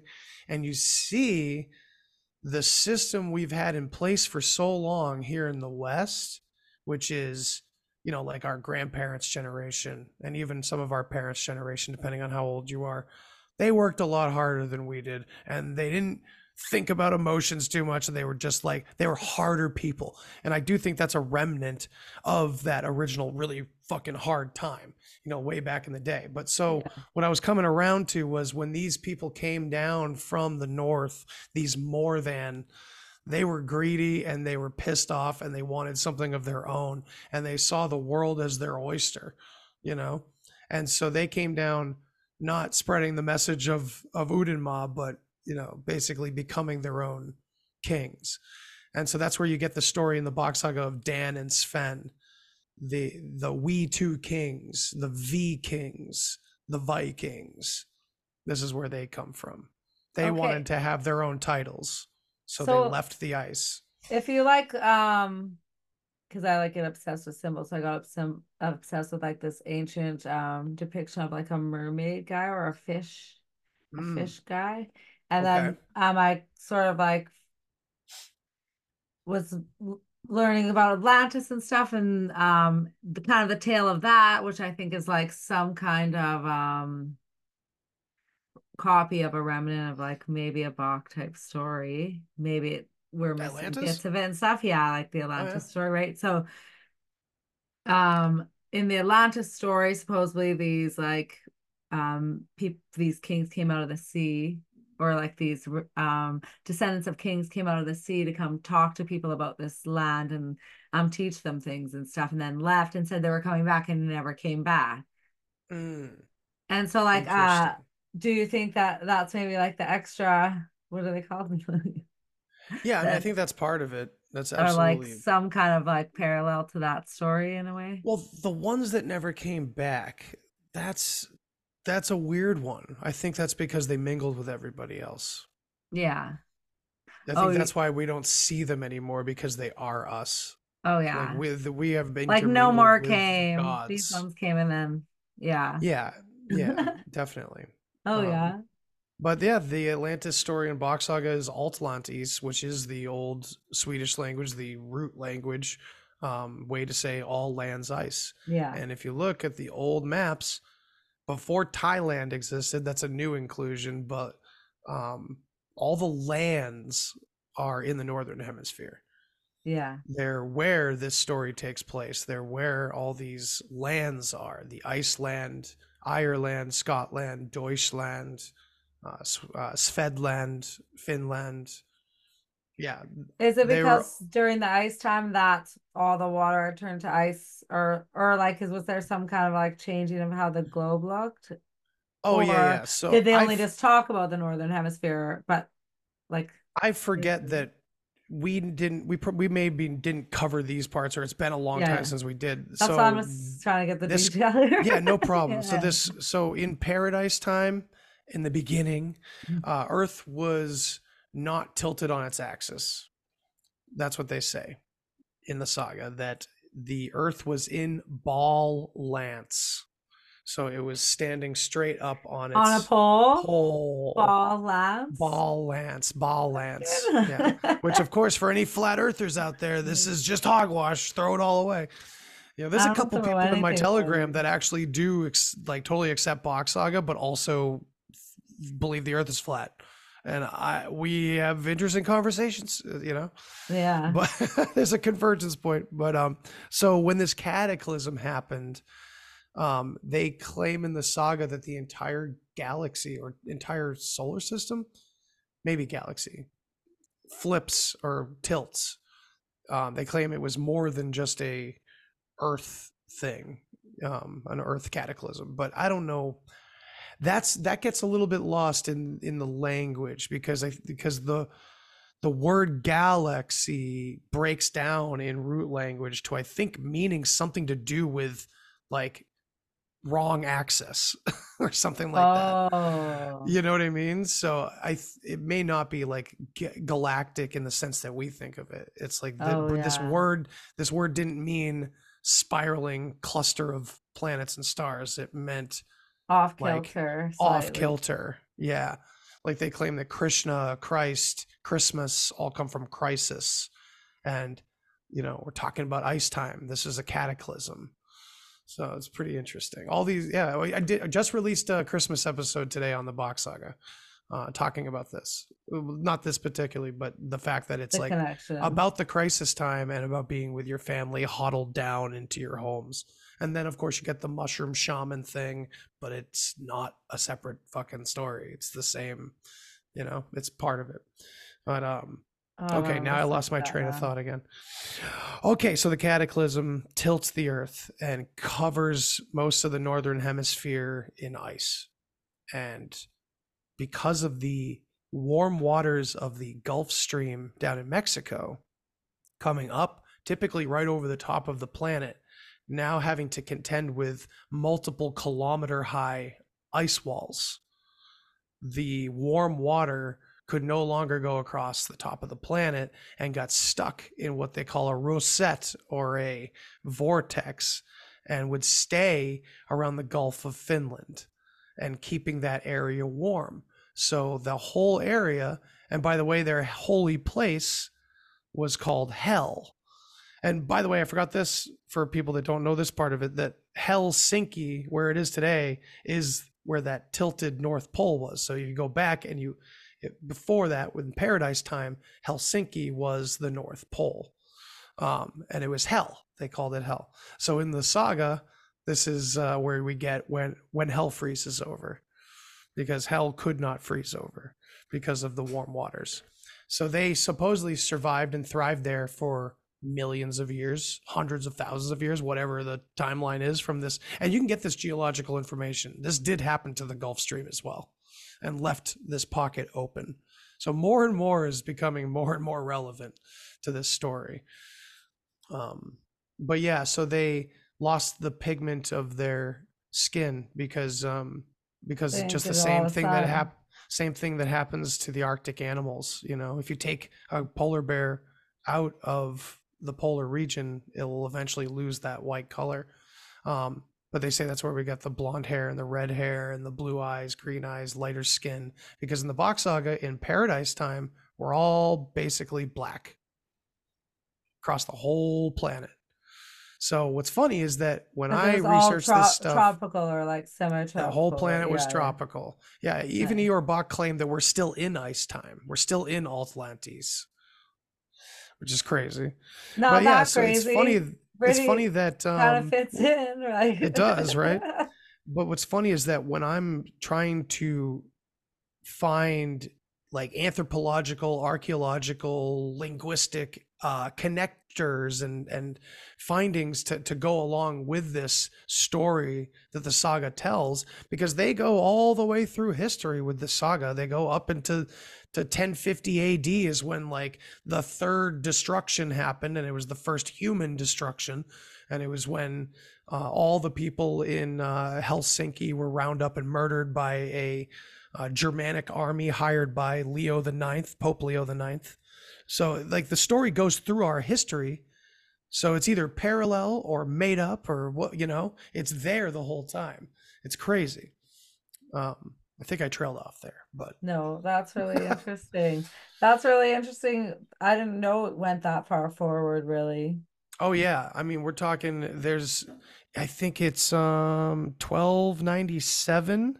I can't remember his name. Oh, I'm so mad at myself. I'm so bad with names, but Isn't that like right around the time that the from our other project we're doing, like when the Catholic Church kind of usurped the Grail Dude. bloodline? That's that's what I'm saying. So that thank you for pointing that out. I'm glad you're picking up on that because that's so important to me right now. It's like, okay, I thought I was getting like reading Laurence Gardner's work in de Vere, looking up all the elven bloodline and the grail and all that. It seemed like it was a continuation, a more recent part of this much longer story, you know? and you know game of telephone words change things change um, but you know as far back as you can go in in old germanic languages these words like elfin and they, they all still exist and they point to shining and nobility and things like that so gardner's not making any of that up but yeah this usurping of the merovingian bloodline and the throne and everything by the evil catholic church happens like right around the same time period as the Catholic Church, is, um, yeah, supposedly usurping all of uh, Scandinavia and destroying the pagans and and specifically the Bocks and everything. I don't know if one's if uh, if the you know the Gardner stuff is covering up Saga or or it does go hand in hand. I'm not sure. I really don't know. What do you think? I don't know, but I think like I I I notice like these patterns in time all the time. Um, same as like that Nefertiti timeline of the 14th dynasty. yeah. Just like there's too many things converging that lead back to that period. And so when I see that, it makes me think like there's more. There's more going on. Like the Right, it's definitely it's not probably thinks it connected in some way. The things that are like Right. major things like that, I feel like will always be connected, and then it makes me want to kind of find the patterns and connections. I don't know. So I do th- my new and I'm coming up with this right on the spot. My new formulation about this whole timeline thing is that um back when this re-legion situation happened in BC times in Jerusalem coincidentally enough And what was the timeline on that? Sorry, around that. that's time? like 3000 BC we Okay, think same kind of something same like of- that yeah, yeah. right. Okay. the Levant was crazy you know um okay. that was like the beginning of the destruction. That was the beginning of where everything falls apart. I think I actually made a clip of us talking about it, and Dustin says this is where everything starts to fall apart because this is mm. where the Bock's saga claims that the black ink hit the white paper, and and what that meant was that these these very important old words and and pronunciations to old words were slowly starting to be corrupted and lost. And this is where they claim the Torah was written, and that was the, the that was the beginning of this mystical interpretation of everything. Okay, Now, you not to, not to say the mystical interpretation is false. That was in the saga. It kind of seems like that's what was happening. Like this, this Mosa, this woman, who we think is the equivalent of Moses, uh, was basically um, revealing the gods' knowledge, the logic of the Acer, the astrology, the astrology. Um, that this was him like or her revealing it but yeah there's still missing pieces you know because of course there's deceptions involved but the deception is that it's history that's the deception and the way we frame like they he she made herself and they this is where everybody became supernatural gods. This is where that started to happen. This re-legioning where suddenly these old stories of people became deities and supernatural. And it was like a confiscation of the spirit within for this spirit idea without Yeah. Um, can I just backtrack a tiny bit? But um, Yeah. I've heard you say that before, where black ink meets white paper. Is that a quote directly from? Bock's saga yeah that's kind of the way they put it and it's like a Okay, metaphor kind of. so there is a strange quote. Do you know who Indrid Cold is or was?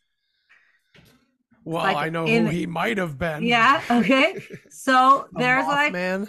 yeah, or yeah, or like close to was- it at least yeah, linked to that phenomenon in some way, and Mhm. supposedly like some maybe extraterrestrial or some other kind of being. I guess hyper that's the story, right? being Yeah. or something yeah So Indrid, ultra-terrestrial that's what uh, john keel like, put it one of his famous messages was something to do with that. Like I feel like Yeah. that was his, his quote, like when black ink meets white paper, and it always stuck in my head because I was like, "What the fuck does that mean?" And then like it's just like uh, interesting. I don't That's know. I funny know that- Yeah, maybe I'm gonna find it for you while we talk or see if yeah I'm yeah. remembering i right can here, i can keep rambling. I Yeah. can keep ba- i can keep babbling on. But i love yeah, that what are you babbling about these funny. eh? the language the written language seems to because i mean i've heard it even like right as i was getting into the Bock's saga i was talking to freddie silva and how he really puts a focus on always talking to the natives of any area because that's where you're going to get the truth you know and i totally agree with him and I, I that's what i started to follow too and but what's funny is that it seems like across the world, even our ancestors that we're learning these sacred truths from, those are passed down stories. You know? Yeah. So when we point to a Mesoamerican story about some tall, pale being and we go, must have been aliens, it's like, no, not at one point it wasn't. At one Uh, point in the story, it wasn't some magical fucking creature like the Anunnaki, right? It's so obviously a historical story. We know who the Anunnaki are. We absolutely do. I'm sorry to burst anybody anybody's bubbles who love Sitchin and all that, but we know who they were basically. Um, fuck. Ah, I lost it. Well, well, I, th- I think like yeah, I think if if what you're saying like about uh, the whole world was black before the ice times, and then like maybe some there were some po- other pockets of survival, and then all of a sudden these fucking white ass people with blonde hair and blue eyes were rock up, you're gonna be like, what the fuck? What is and gee, and An what is the fuck. what's and what's the first what's the first definition of alien? It's foreigner it's outsider interloper someone with different cultures you know? That's where that word comes from. And dare i say just flip the l to an r and you have ancient aryans you know and call them whatever you want take that scary word away if you want to but you know it doesn't matter if you're talking about china and the Tarim basin with the Tokharian mummies, or you're talking about the Scythians found, or you talk about the Egyptian mummies found with blonde hair, red hair. Like it doesn't matter where you go. There's they're giants with red hair The giants with red hair, all over never- North America. like and what I was going to mention that earlier that when I go down these paths of following the migrations and trying to find out how the Bock Saga could be possibly connected to real history, I run into all the Nazi propaganda and shit like that. You know, about the Nazi occult, they're after the Aryan race and all that kind of shit, the mythical Atlantis. And it's like I know everyone's gonna fuck. be like super disappointed to hear this, but there's something weird about World War II that we don't understand what really Yeah. happened there. No matter what oh. that means, no matter like innocent people for sure all got hurt, harmed, whatever, but like there's it's something else than we think. Well, there's something dude, else. Yeah, th- so this ancient quote unquote superior race that they were after and that Hitler was totally signed on to literally connects to a lot of what Gardner and de Vere suggest big time and what Tolkien wrote about. Um, I just put up a, a quote of Tolkien's on Instagram the other day about how he, he wrote a letter to his son and saying how he spent most of his life dealing with Germanic matters and and learning the, the history and how it's such a a beautiful aspect of ancient history that's completely uh, ruined and perverted by people like Adolf Hitler and stuff like that. He wrote it in 1941.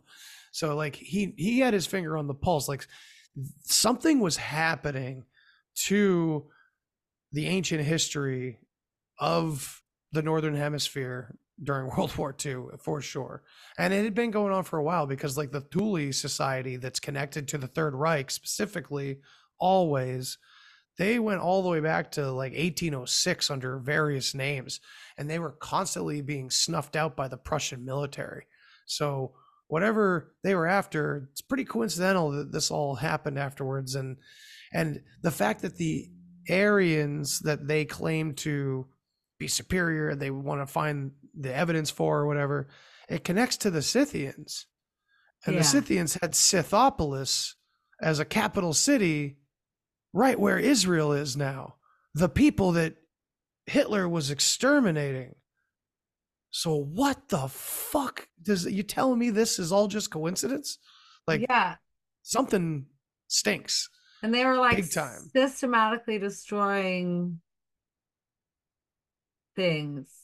Yeah. Not just people, but things and Buildings, places, art.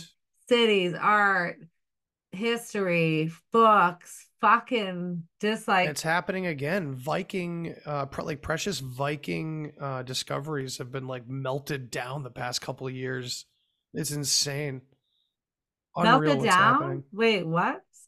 Yeah, I mean, I could um, pull up. I could probably find a story or something, but like there was, it was something to do with fucking climate change and being more green and being better. Like Sweden to melt ancient artifacts.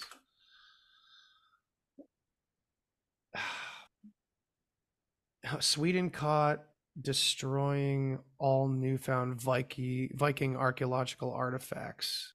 Shut the That was- fuck up. Yeah, Why though? 2017.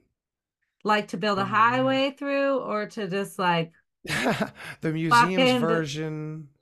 Uh, well,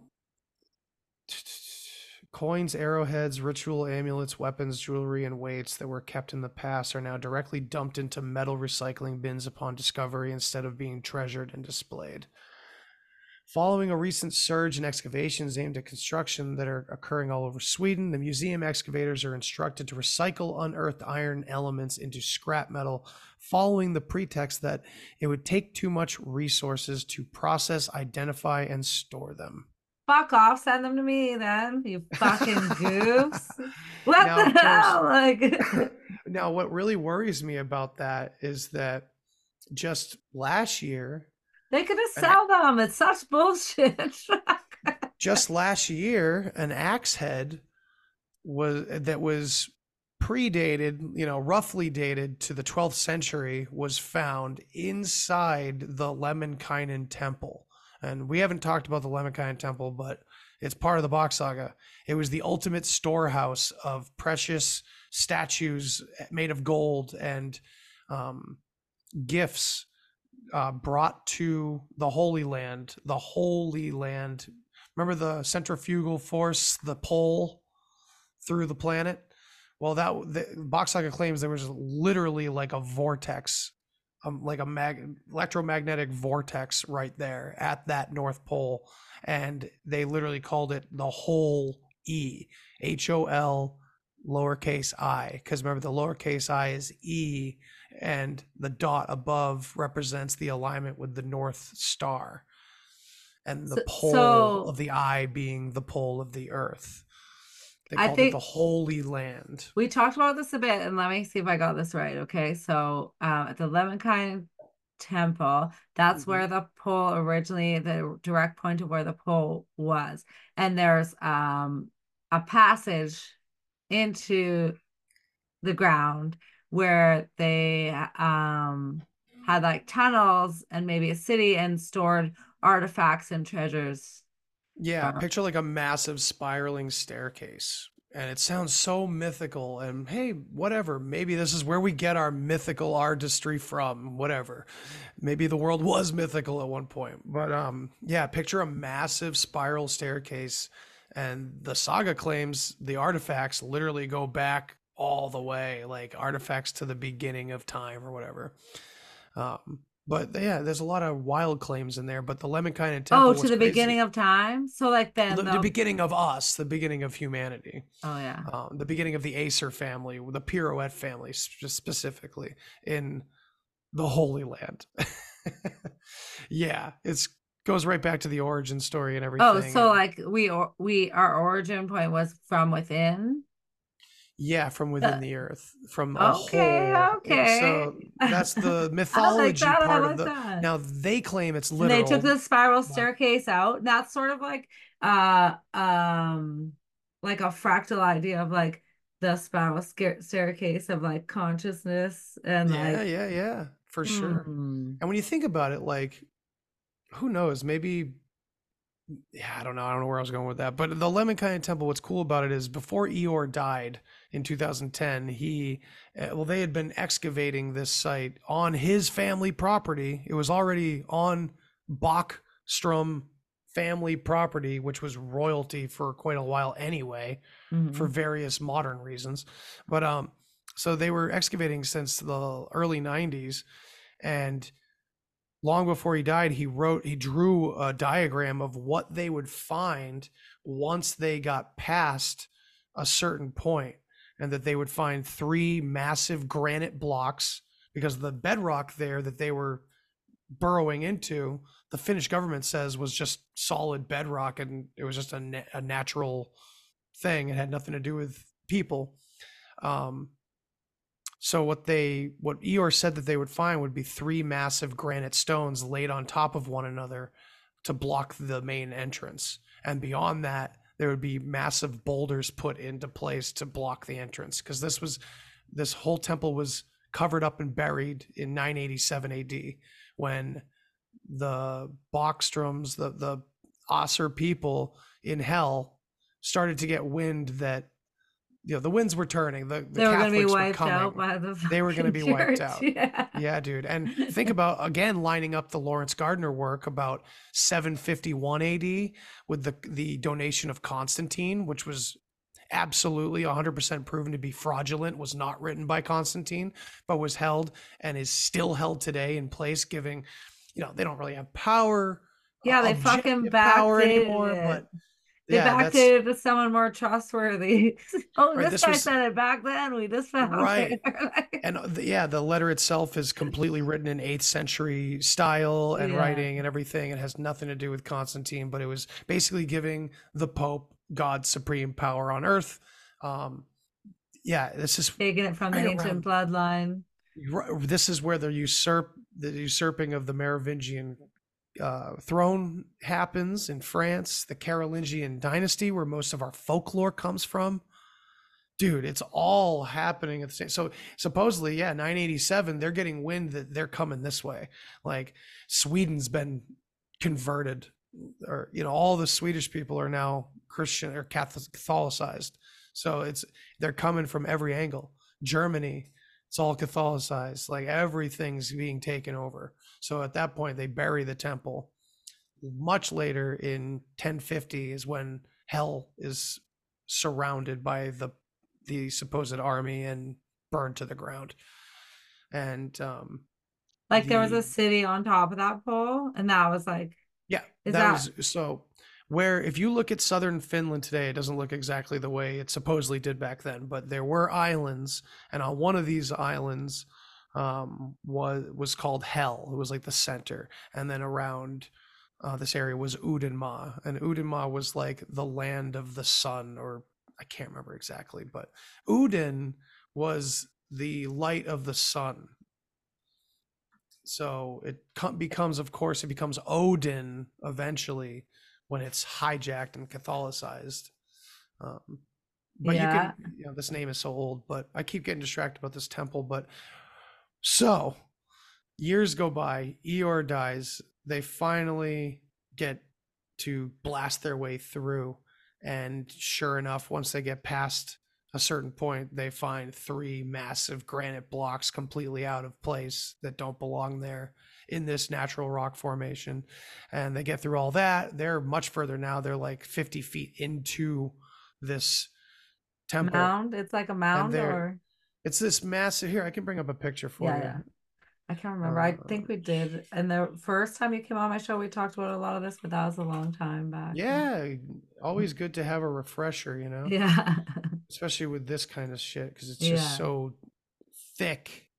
it really is. It's dense material. Yeah. So this is what it looks like from the outside. It should be coming up any second now.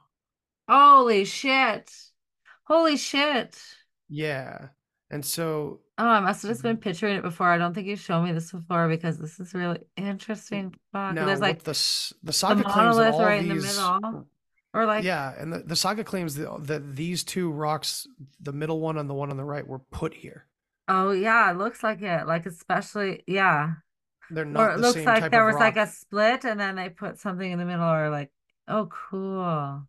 So yeah, I'm not sure if I could. Yeah, there's the inside, and see this. They have to pump out water quite often. Oh. Um, but way, way, way back there, um, they found an axe head from the 12th century, or roughly dated to the 12th century.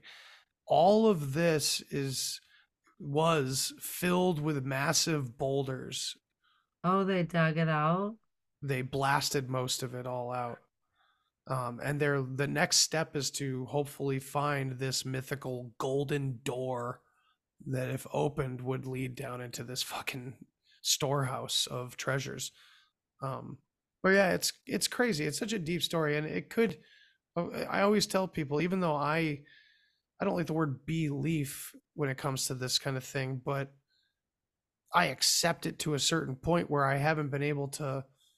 It's accounted. It's accounted for so many more things than other versions of alternative history that are conveniently pushed on us from high places. It mm-hmm. seems. You know, like the fact that Atlantis is still majorly pushed by a conspiracy community, even the ones that are actually getting recognition and getting paid for their work on pretty big levels on Gaia and d- documentaries all over the place. Like this is literally following the academic narrative of Atlantis as if what was put in the these are people that don't believe the academic history but they take the academic version of Atlantis as the whole story and they look for what we have from Plato. And it's it's not uh, just yeah it's it's again it's, it feels like gatekeeping. I sort of feel like um once you realize like that or once people realize that stories are based in like symbolism like even the the Bible and stuff once you realize like all the symbolism in that and the like astrological parallels and um just like how it's so symbolic and it's just like really encoded Oh, then yeah. that's sort of the way I start to look at like everything. So when I look at the story of Atlantis, I'm not like, oh, I I read this. Plato knew so much about it. This is exactly what happened. I'm like, it's an echo of a story that probably parallels many other stories because bingo the root of it is something um we're trying to figure out. That that's like trying to ma- figure out who these great men and women of renown were. That's really what it was. And you know, we have the supernatural side, we've got the alien side, um, and we've got the made up side. It was all just stories to generalize the human condition. We get that one from academia mostly, but you know, what if all three are wrong and it was just real humans? And it's just weird because that idea is not popular at all. You can't find, I mean, as far as I know, me and a couple other people are the only ones really talking about that because even de Vere and Gardner, de Vere says that they were a race apart. They were not humans at all. They were gods. They were literal gods. They were, you know, had supernatural powers due to their blood. And then Laurence Gardner ends his career and his life saying that God is an extraterrestrial. So even they went off the rails and and didn't uh, they get you know throughout the work I've been reading applying it to humanity neither of them considered these dragonborn being real human human beings. They still consider them to be something much greater much better. And to me unfortunately for these two guys that I I you know I do kind of respect their writing but that's the theme I find in every damn conspiracy is that they're always trying to tell us something else is out there that's more important or better or stronger or more powerful or we need to be saved by them and that's literally part of the religions the religions it's like the beginning of it they tell the fucking flood story to everybody the yeah. flood story that everybody in that time period is gonna remember So at the end they of fucking twist it at the end of uh William Cooper's book, um, Behold a Pale Horse, he uh-huh says that um everyone no one ever really grows up. They all just they they never really take charge of their life and grow up. They're always subconsciously looking for a parent or a mommy or daddy to fucking take care of them. And so it's easy to manipulate people into these kinds of um ways of thinking like mainstream religion or um, supernatural because we're always New looking for Age, something yeah. more powerful than us that's going to take care of us like that's our natural urge to find our even if it's the higher subconscious self right? Even And the high the new age higher like, self too. and he just says like Sorry. society no it's okay. It's society is designed to like keep us um in our baby state and like never Yeah. fully grow and mature into what we could be because in this baby state we're manipulated by this urge to um look for something outside of ourselves to save ourselves or yeah yeah, yeah, dude we're or look for we're something the, to blame for everything bad about us too we're the only adults that not drink charge. we're the we're the only adult ma- uh animals that drink milk.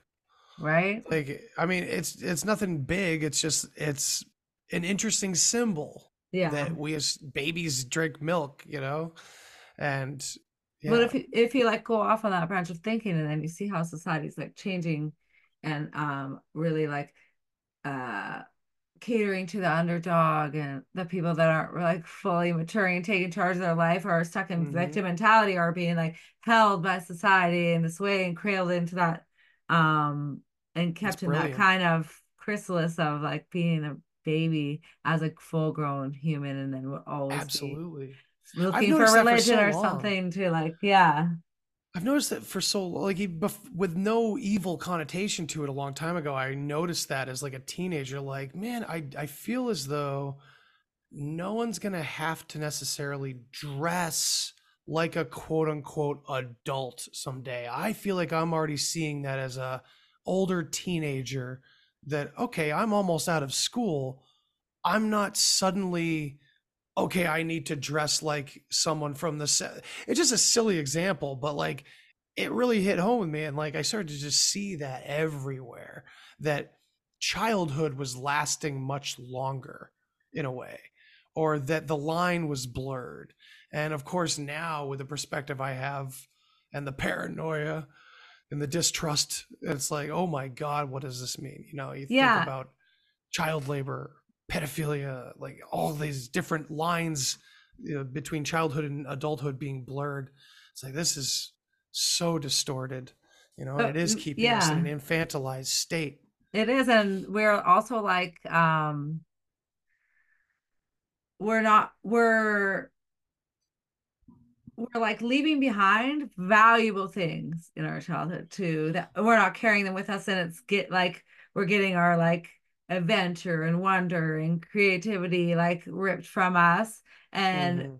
we're getting our like victimhood and uh you know n- need for like help and nurturing really like encouraged in us Yeah, and even the worst parts of the conspiracy minded process that we all go through, you know, is happening out there on a massive scale. Like the worst of conspiracy is like kind of not being accepted necessarily by the public, but it's being talked about all the time. Mhm.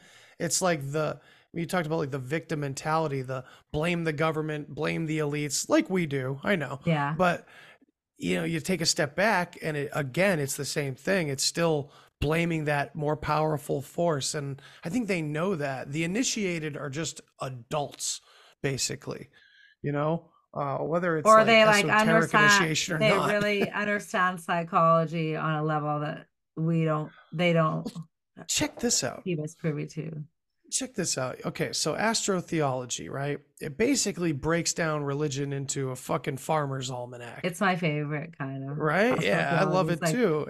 blew my mind at first because it takes something very magical and mystical and turns it into pragmat pragmatism and like practicality about how to live life throughout the year like you kind of take that and use that as an example of what they do all the time so what if you know the fact that we all come to the ultimate understanding if we have like an you know, an uh, outer body experience or you know, psychedelic experience. The ultimate truth seems to be the mystery will never be solved through language or the mind. Like it's always beyond us, and we need to accept that and move on. And you know, it's like before enlightenment, car- uh, chop wood, carry water. After enlightenment, carry wood, chop water. i love that Carry- quote water, chop wood. i Yeah, love that um, saying we're not taught that in this alternative community. This whole community is kind of brought up around like just get to the enlightenment and then you'll be all set. You know, then you can be a kid again. no matter you be have to step on to get there you gotta get to it Right, yeah, yeah. It's it's all intertwined. It's so and that's why I often talk about how the the alternative history, the UFO topic, the psychedelic topic, transhumanism, these are all converging slowly and you can see that they're converging intentionally you know under certain pretexts and trying to frame everything and if you look back yeah it's it goes back to crowley and the theosophists and it's what if just like uh astrotheology it's not some magical distraction. It's actually a practical way to be an adult in the real world and survive. What if that same principle applies to the entire psychedelic movement, the entire mystical movements, all of it? Because if the mystery is never going to actually be solved through our consciousness, if we have to accept the unknowing, the the the humbling before God, for Christ's sake, no pun intended, then it's all a distraction to continue searching and seeking and and diving deeper and deeper down the down the psychedelic rabbit holes and the this and that when if the relegioning was to take people away from the actual human history that worked for so long and put them into a state of constant fucking wonder that kind of adds up Yeah. Or don't know, like that was a lot that was a maybe lot more like a constant state of confusion. Exactly. Yeah. Wonder and confusion. eh, eh, One and the other, right? Because I mean, and I'm just taking it from my own experiences and then t- desperately trying to figure out, well, why the fuck are all the bad guys? Tur- why are all my, you know, rebel rebel heroes turning out to work for the government in some capacity at some point, you know? Why? How? like, And this might be it. If all mysticism is kind of a distraction because you do get the fucking message and then you can stop, then you can just carry on carrying water and chopping wood. You know, Mm. if that's the real message, but they just want you to stay in this constant, keep discovering, keep discovering. I'm guilty. We're all guilty of it. We love it, but and it's adrenaline. It's, um, what's endorphin fixation rush. kind of too. Yeah, Like you got like yeah. hyper fixate on it and just like an I addiction. I do kind of remember that feeling from a really big psychedelic trip was that oh there's there's and it's the knowledge wisdom it's endless. And there is yeah. no and there is no um Nice ascension. like one piece of knowledge and another piece of knowledge are completely equivalent. Like nothing is there's no hierarchy.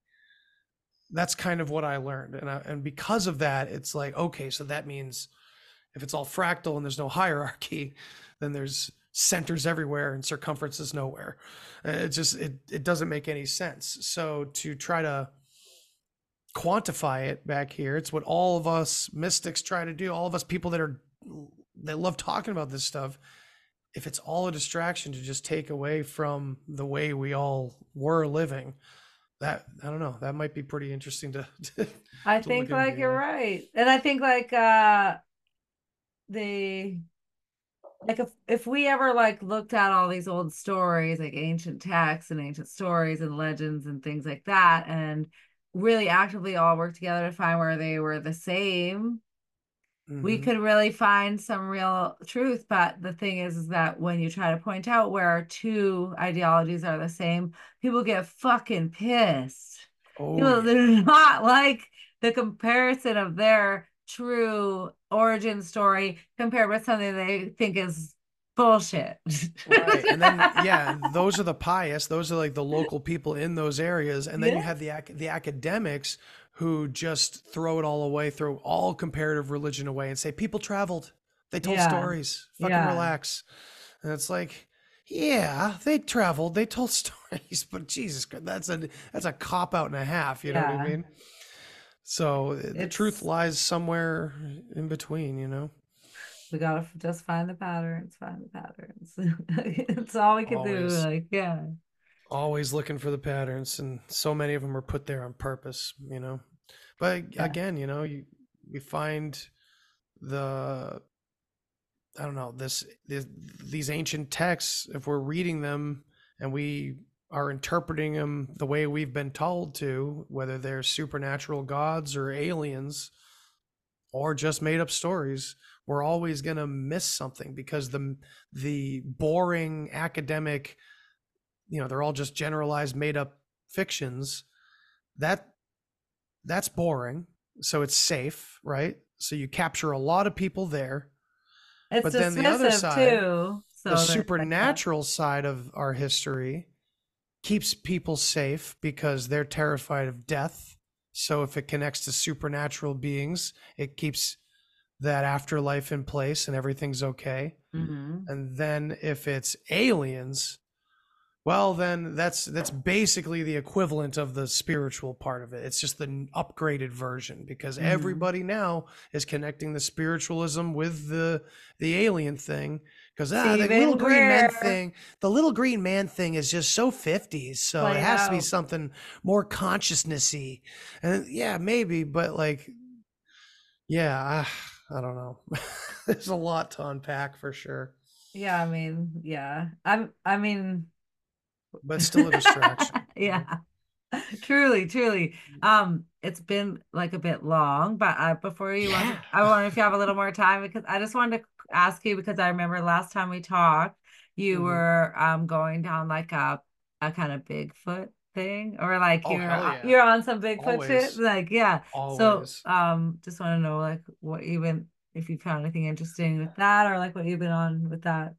well, I've been just going through and listening or reading the more like Native American or native stories. Bigfoot encounters are incredible, and what researchers hypothesize about is really incredible. People like um, the late Dr. John Bindernagel, he was Sweet a name. force to be yeah bindernagel he was awesome and he was a force to be reckoned with and he was uh you know uh, uh, an anthropologist uh who was willing to do this work publicly and accept the arrows and you know uh, and accept all the criticism and everything and let his career hang out there jeff meldrum um i can't remember what he does but uh, something very important. But he's another scientist. There's a lot of scientists over the years that have put themselves out there um, where they can kind of speak to something. But what I really get gratification from is these old stories, just similar to you looking into the old giant stories. They converge. Um, They definitely do. one story, fuck, uh, I'm so bad with names, but I feel like a- you're awesome at names. I'm always like, how do you remember all these names? well, so good. I'm glad I'm remembering more than forgetting. But I'm terrible. I have to have notes or I don't. Yeah, I'm gonna look it up. Famous Bigfoot cave story. Oh, was it the one where they burnt them or something in the cave, Yes. or they smoked Okay. them out? it was Ape Canyon. Yeah, Ape Canyon. I can't remember the name of the cave. Mammoth Cave, I guess. Yeah. Oh, that's a different one. Never mind. Okay, so it was in Washington, or no, so I'm sorry, Northern California, Okay. Ape Yeah. Canyon, and yeah, they were being like these.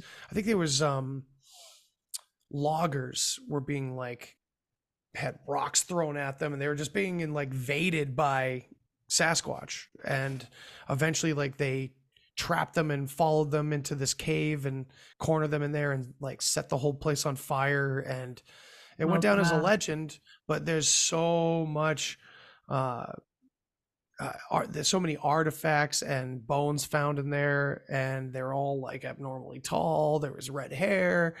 Uh, it was just crazy. And these, and what I'm looking at, which the, a lot of the Sasquatch researchers aren't looking at, is the significance of maybe the symbolism or the the ornaments or whatever was found in there. I want to see picture. I haven't seen any pictures, but I I want to see if there's any evidence of what they found other than just bodies because those artifacts could could mean something you know? Yeah. and what i'm finding in the sasquatch world is there's a lot of there's a lot of christians. I'm just going to say it. There's a lot of you know when um wes at the end of every sasquatch chronicles episode asks what do you think bigfoot is?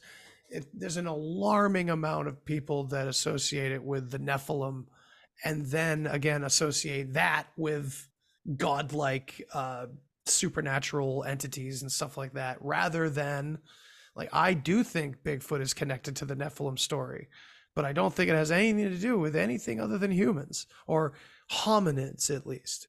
You know, I I do think that is part of our bigger story and we may eventually find that in our mythology that maybe we're talking about Neanderthal, maybe we're talking about Cro-Magnon in certain circumstances. The way You I know, maybe of the No, sons of God and the daughters of men are God fearing people and you know people that the God fearing like- people thought were Satanists. yeah, or like the God was just the ruler, and then they're the men of God, or like you know what I mean? Like well, I mean, Ah. there's there's a whole historical line, uh, uh, anecdote that that claims that that's basically talking about the sons of Seth versus the daughters of uh, Canaan and stuff like that.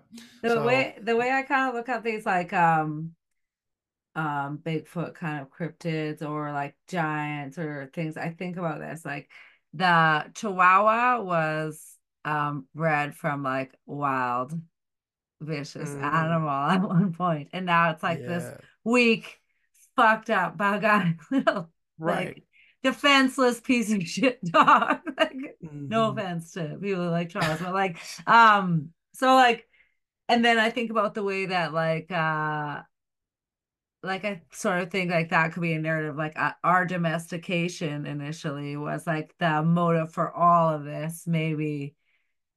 Yeah. You know what I mean? To make a domesticated version, like a worker, smart enough to work, strong enough to work, not uh, and like breed out some instincts that were less desirable and like so these maybe were our ancestors and just the same as a wolf is an ancestor of a fucking chihuahua or like yeah Well, yeah, yeah, exactly. Like you don't need fancy sci-fi laboratories. You need breeding programs. they don't need to come out of floating spheres they no, they could just, need to descend from the north. That's all. yeah yeah. Because the north was heaven. It was the great darkness. It was the great wi- the northern winds. It was the place beyond thrace. Like the north was a fucking mystery even in academic history.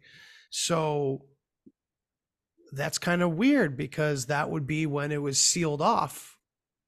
And to have people suddenly show up from there you're like what? Nobody comes from up there it's all ice you know uh, yeah. who knows who knows man I did find this old newspaper article. I've maybe told you this before, but um, of this guy who sailed to the North Pole. It was like his whole account of it, and he there was like a he got to like a kind of ice wall of mountains, Mhm. and he found a break in it, and he went through what he thought was just like a landmass, but it was actually like a ring or like a wall because it's a large scale, and he uh, he passed like floating tropical shit in the water, like, and the water started to get warmer, and his compass started fucking up, and there was this weird metallic shit in the water at some point that was like fucking up his compass. When he got past it, it flipped. Did I ever Hmm. tell send you that story, that article? I don't remember if we talked about it or not, but it sounds like the I'll Black send S- you it. the the the anomaly in the Black Sea, or is it the Baltic Sea? So he was like in the north, in the, like the Arctic Sea. Okay, okay. Is the this is a little story, but maybe he was maybe I don't know, like it's old timey shit, but I think that story was like from 18, I want to say like eight 1850 or something like that. Damn. Or I, I forget what it was. I'll, I'll find it because I have it saved on my computer somewhere and I'll send Isn't you that interesting? Yeah. You just because I don't think you did because I feel like I would have made this connection back then. I feel like I maybe wanted to, and then I didn't talk to you for a long time. But yeah, that is very reminiscent of the themes in Admiral Byrd's quote unquote secret diary, you know, about the North Pole expedition where he meets 12 foot Aryan aliens underground. yeah. I mean, like I don't, I don't know about all that. oh, you never mean- heard about that? I mean, I, of course I've heard of it, but like I just like it's the North Pole. Everybody associates it with Antarctica and high jump, but it's the secret diary. It's a story about a polar expedition. Yeah, and that's where he runs into the land and the tropical this and that and gets you know his ship gets commandeered by an advanced race of tall blonde-haired blue-eyed beings hom- humanoids who have been living under the ice the whole time. Honestly, blah, I, blah, I have three books about it, and I haven't cracked a single one. That's pretty intense well all i know is that anytime i see any podcast where people are talking about admiral byrd i listen in to see if they're talking shit and connecting the secret diary to and are they usually talking shit? Yeah, yeah, they're usually connecting uh uh the secret journal about the alien underground people to high jump and stuff like that. And it's Oh yeah, to line up with that high jump. yeah, and it to me Yeah. and to me that always seemed just odd and random. Like why why is every it, okay? We got all this mystery around Antarctica, but then part of that mystery is Admiral Byrd and high jump. But then his secret diary is in the North Pole. Like what the fuck? And then I found Bock Saga, and I'm like, tell me again who he found under the ice supposedly. Yeah. Like oh, to, like and not to say it was real, but that secret diary still makes a profit for somebody you know and the forward was written by a sci-fi author that wrote about aliens trying to tell us about climate change just years before that. So like it's put out there for us to consume. Yeah. That's all I can say about that diary and that whole narrative. And it's like honestly, that's how Pole? I feel. And also like he's really um well connected. Like I oh, just yeah. just like all the rest of the heroes, like they're always just like super military connected and um oh yeah. So like I just Well, he also had that famous quote on TV where he said there's land beyond the pole and all that and people go, "Oh my god, he's talking about the land outside the the ice wall and stuff." It's like, "No, he's talking about the absolute beautiful places in Antarctica that exist and you can find pictures everywhere online of you know green meadows and and yeah. blue water ponds and this and that like there's green that's not a secret. It's proven. Yeah that's it's true. not a secret, i mean you know? they kind of do try to keep it everything there a little bit under wraps. I'm not sure why but um i think that has something to do with high jump ironically oh, you know? yeah. like like i said the diary was put out for our consumption. It has everything to do with aliens in the north pole yeah. but there's no denying high jump was covered up as a scientific expedition. Yeah. And it had like what 150 warships and it was insane. And yeah, they were absolutely fighting Nazis down there. Yeah. Nazis that probably escaped and had a lot of influence in the Third Reich. So when you go to Argentina, oh man. Like it's like villages where there's little blonde kids running around everywhere and, and Nazi grandfathers portraits hanging on the wall. So, Did you ever see that like documentary about the the one little town in Argentina and it's it yeah. had like the most twins of like yeah. That talk about ex- talk about Mengele a, experimentation. Yeah so, so, totally connects to like the World War II experimentation and yeah. And they're all think... like blonde haired blue eyed twins like generations and generations yeah it's it's like come on something's going on here. Yeah, and yeah, every bit of it's connected. Um you know people that have come before me talking about the saga often say that the world ain't ready for the Bock saga and i totally agree. For some of us we can talk about it and we can make connections but we got to get that fucking Lemminkainen temple open. That's the goal. Yeah or just get like that shit open we gotta I don't know. I, I know like you don't like the Tartary thing, but I feel like it's like a good slow drip that gets people to like consider alternate history. It absolutely and does. It's almost the, the, only once thing. the doors open, they're like, yeah. "Come on in, we'll show you exactly where to go." You know? yeah.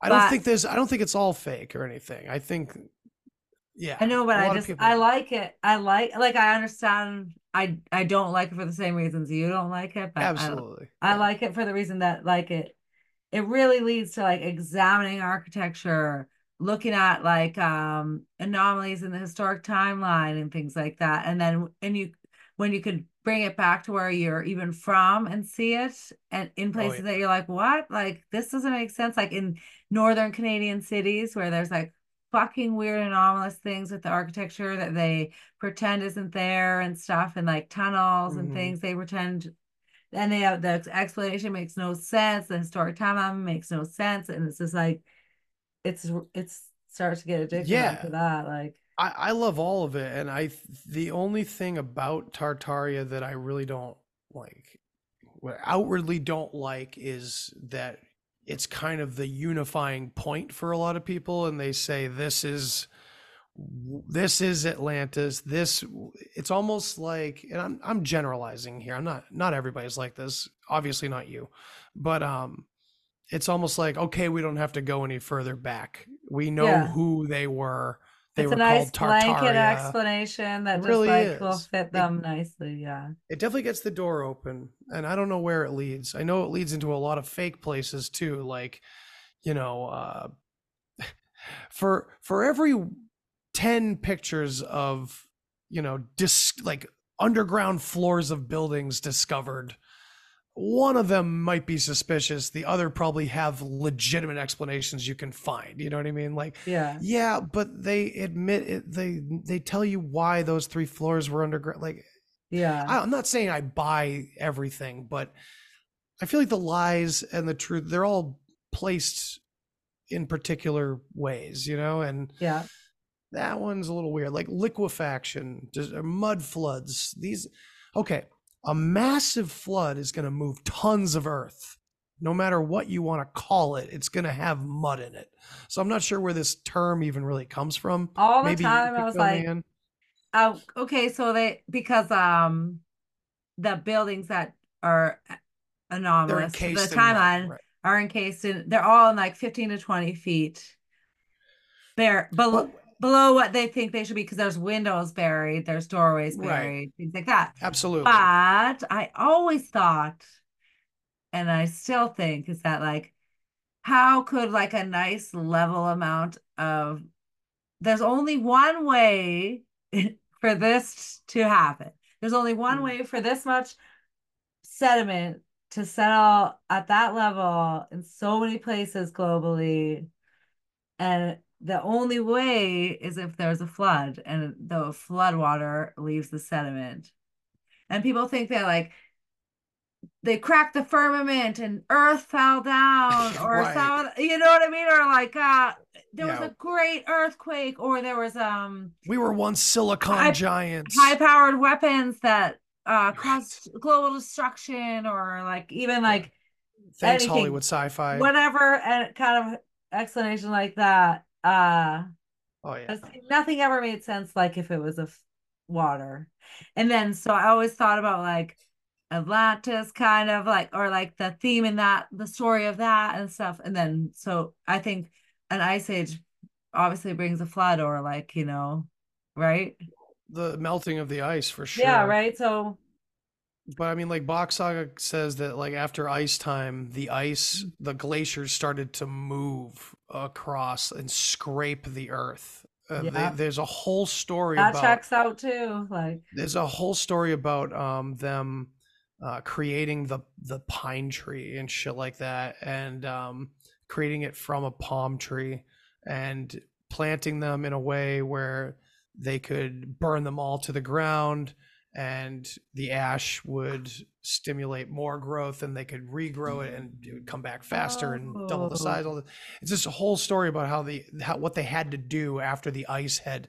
just scalped the land everywhere. just to like re like uh nourish the ground or like have Right. there's a scrape to bedrock huh Right. That's exactly, and especially up there in the north where that's what it goes right down to pretty fast. It's, you know, you can't really dig in those areas very easily of the world in Scandinavia. Um, Yeah. It's a lot of rock. And so Yeah. these ice, glade, these massive ice blocks would just scraped across the cross and they moved, they opened up so they could get out of uh, Udenma finally. They were no longer trapped in the ice Mhm. but this wasn't necessarily where the flood happened yet you know? That's yeah. that's where things get confusing like um Randall Carlson's work and everybody that works on like the younger dryas time period and what happened why the flood happened clearly after that you know? Um Bock Saga doesn't really go into the melting of the ice, but someone can correct me if I'm wrong, which I could be. But I just remember the scraping of the ice. So I'm not sure how the flood really fits in when. And is there a flood like part of the Bock saga that's what I'm that's what I can't remember because all I remember is the the the ice scraping and moving and opening Yeah. up ice time and everything. I can't remember about a flood specifically, which is odd you'd think, but there's so many crazy yeah details no, in it, you know. yeah But um yeah, I, I'm not sure, but it all lines up. Obviously, it, it happened. I mean, we have all these religious stories of, you know, the gods coming down and bringing animal husbandry and all this stuff. And Bock Saga has that story too. It has a, a Noah story, um, and the like the bringing of the animals goes much simpler in the Bock Saga, and it's just that they took uh, the local animals that were with them in their original homeland of Udenma, moved to an island outside of Sweden called Gotland, which Gotland. Yeah. um, and that's where they stayed kind of after the ice time for a long time. They brought animal husbandry there. This is where they claimed they crossbred and created cows and sheep and things like that, pigs. Hmm. So the Bocks claims that humans helped create like a lot of the species that we consider like modern day farm animals and things like that. It's pretty wild. But they got a fucking story for every part of our damn history. And it's like, first of all, one guy didn't do this. One eccentric guy from Finland did not do this. this shit. How's It was gonna too much. that? There's not even like That's the thing. internet then. Like yeah, dude. Exactly. Since li- he died, so much has been to? confirmed. Yeah. Yeah, exactly. And he was a historian, and his parents were teaching him this saga for 25 years before they died. Well, before his mother and her sister died. Um, and when she died, when the last Boxstrom was gone, it was his duty to tell the world. So, Huh. That's yeah. how well as foretold or whatever.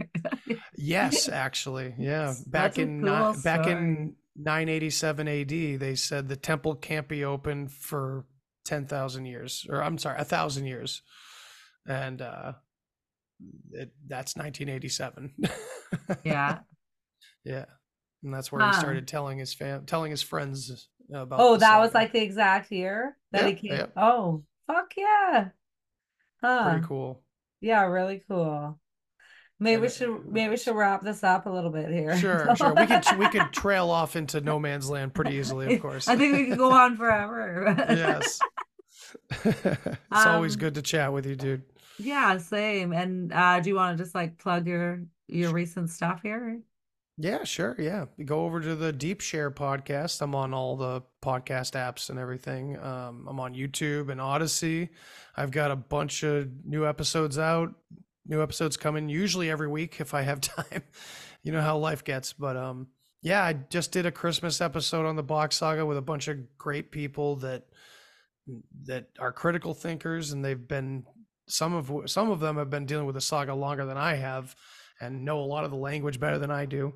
Um, but yeah, we've been I've been kind of finishing off the year with a lot of Bock saga stuff. It just happened that way. I've done three in a row now of these like saga talk episodes, and Cool. yeah, it's they're dense and they're very good. So I would highly recommend those. Um, I got my website up and running, thedeepshare.com, so you can go there. Um, my store is connected there, the Deep Store. So I got a bunch of merch, and Cool. I'm digging it. I'm digging the artwork I'm putting out. Hopefully, you guys will dig it. And uh, yeah, finally, I'm trying to film a massive documentary involving all these different people that I've learned from over uh, halfway across the world. So I'm trying to get to Scandinavia. So I'm calling it "Send Me to Hell," and I'm just That's trying so to get some donations there to see what I can what I can put together over the next couple of years. See if I can get over there at some point and hopefully put a shovel in the ground at the Lemminkainen Temple as well. So who knows? Oh, that's so cool. I feel like, well, like my ancestry is from Sweden, Norway. So like I always been really called to go. And I this is my brother's visiting for Christmas. And I was like, next year let's go to the uh hockey junior world cup in Sweden. Oh, that'd be so for cool. Christmas. And like and, then also like I have some friends that I met traveling there. They live in Sweden and th- just out of nowhere, I just was contacted by them and like two of them are getting married. And my other friend, that's my ex-boyfriend, called me from there and I was just like, Yeah, I've I'm really pulled to like visit that part of the world soon. It's a beautiful area. When when are you to go gonna try and go? When are you gonna try and go? You know, when it comes to the the cost of everything, that's why I'm kind of looking to the the public and the audience for help because it's it's going to be a lot of work to get over there for Yeah. and and do what I want to do because I Yeah. don't want to half-ass it. I don't want to go over there and just do what I can. I want to do everything I want to do. I want to visit yeah. all these different historical sites in Sweden and Finland. And, um, you know, initially I'll be meeting up with a friend of mine over there and he wants to tour me around anyway. But then all these specific sites and specific people to talk to and ask the questions I want to ask. Uh, that's just really important to me. So I don't know when it's going to happen, but I do want to get out there soon, as soon as I can. So whether I can do it myself or, I, or if I can get some assistance, whatever, whenever it happens, that's the plan. And it's going to be a lot of train rides and, and things like that to take care of for sure. But if I can get over there, I want to spend like two solid weeks filming and doing interviews and things like that. So, and then coming back over here, I won't be done there because Yeah. there's a lot of places uh, near my home on the East Coast that I want to visit and talk about in relation to what I find in Scandinavia. Hopefully, the ultimate goal is to go all the way down the East Coast and meet up with Dr. Longo and Juan Ayala and talk to those good good folks about what they're finding, you know, up close and personal. So it's a big, massive undertaking. I don't know when it'll happen, but I've got Going on tour. Deep Deep Share's going on tour. Hell yeah. Crowdsourcing. Buy some t-shirts from him. Hell yeah. Hell yeah. Thank you. yeah. And yeah, and- again, thank you for having me. I love all the questions you ask. And, you know, you and I are always kind of looking into the same areas. So it's good to Yeah. converge on these things. Yeah, it's good to draw me back into like the mysteries because I've been kind of like Hell yeah. zoned out on my shit.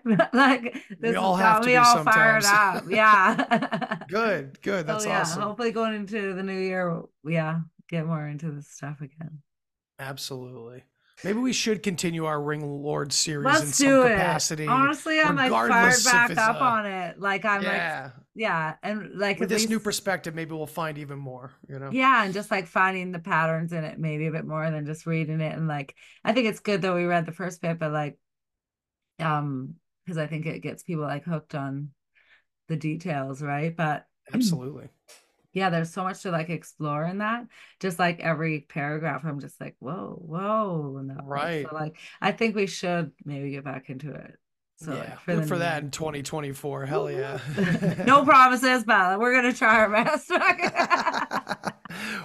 All in due time. right, right. Okay, well, thanks for being on today, Andy, and uh, it's always good to have you. Because I don't know how many times you've been on. Maybe I feel like five or something, but Man, if that's the case, that's awesome. Well, I Maybe- gotta have you maybe over on the less, deep but- share soon again too. yeah, anytime, man. All right. All right, Awesome. take care. Thanks for having me. Yeah. It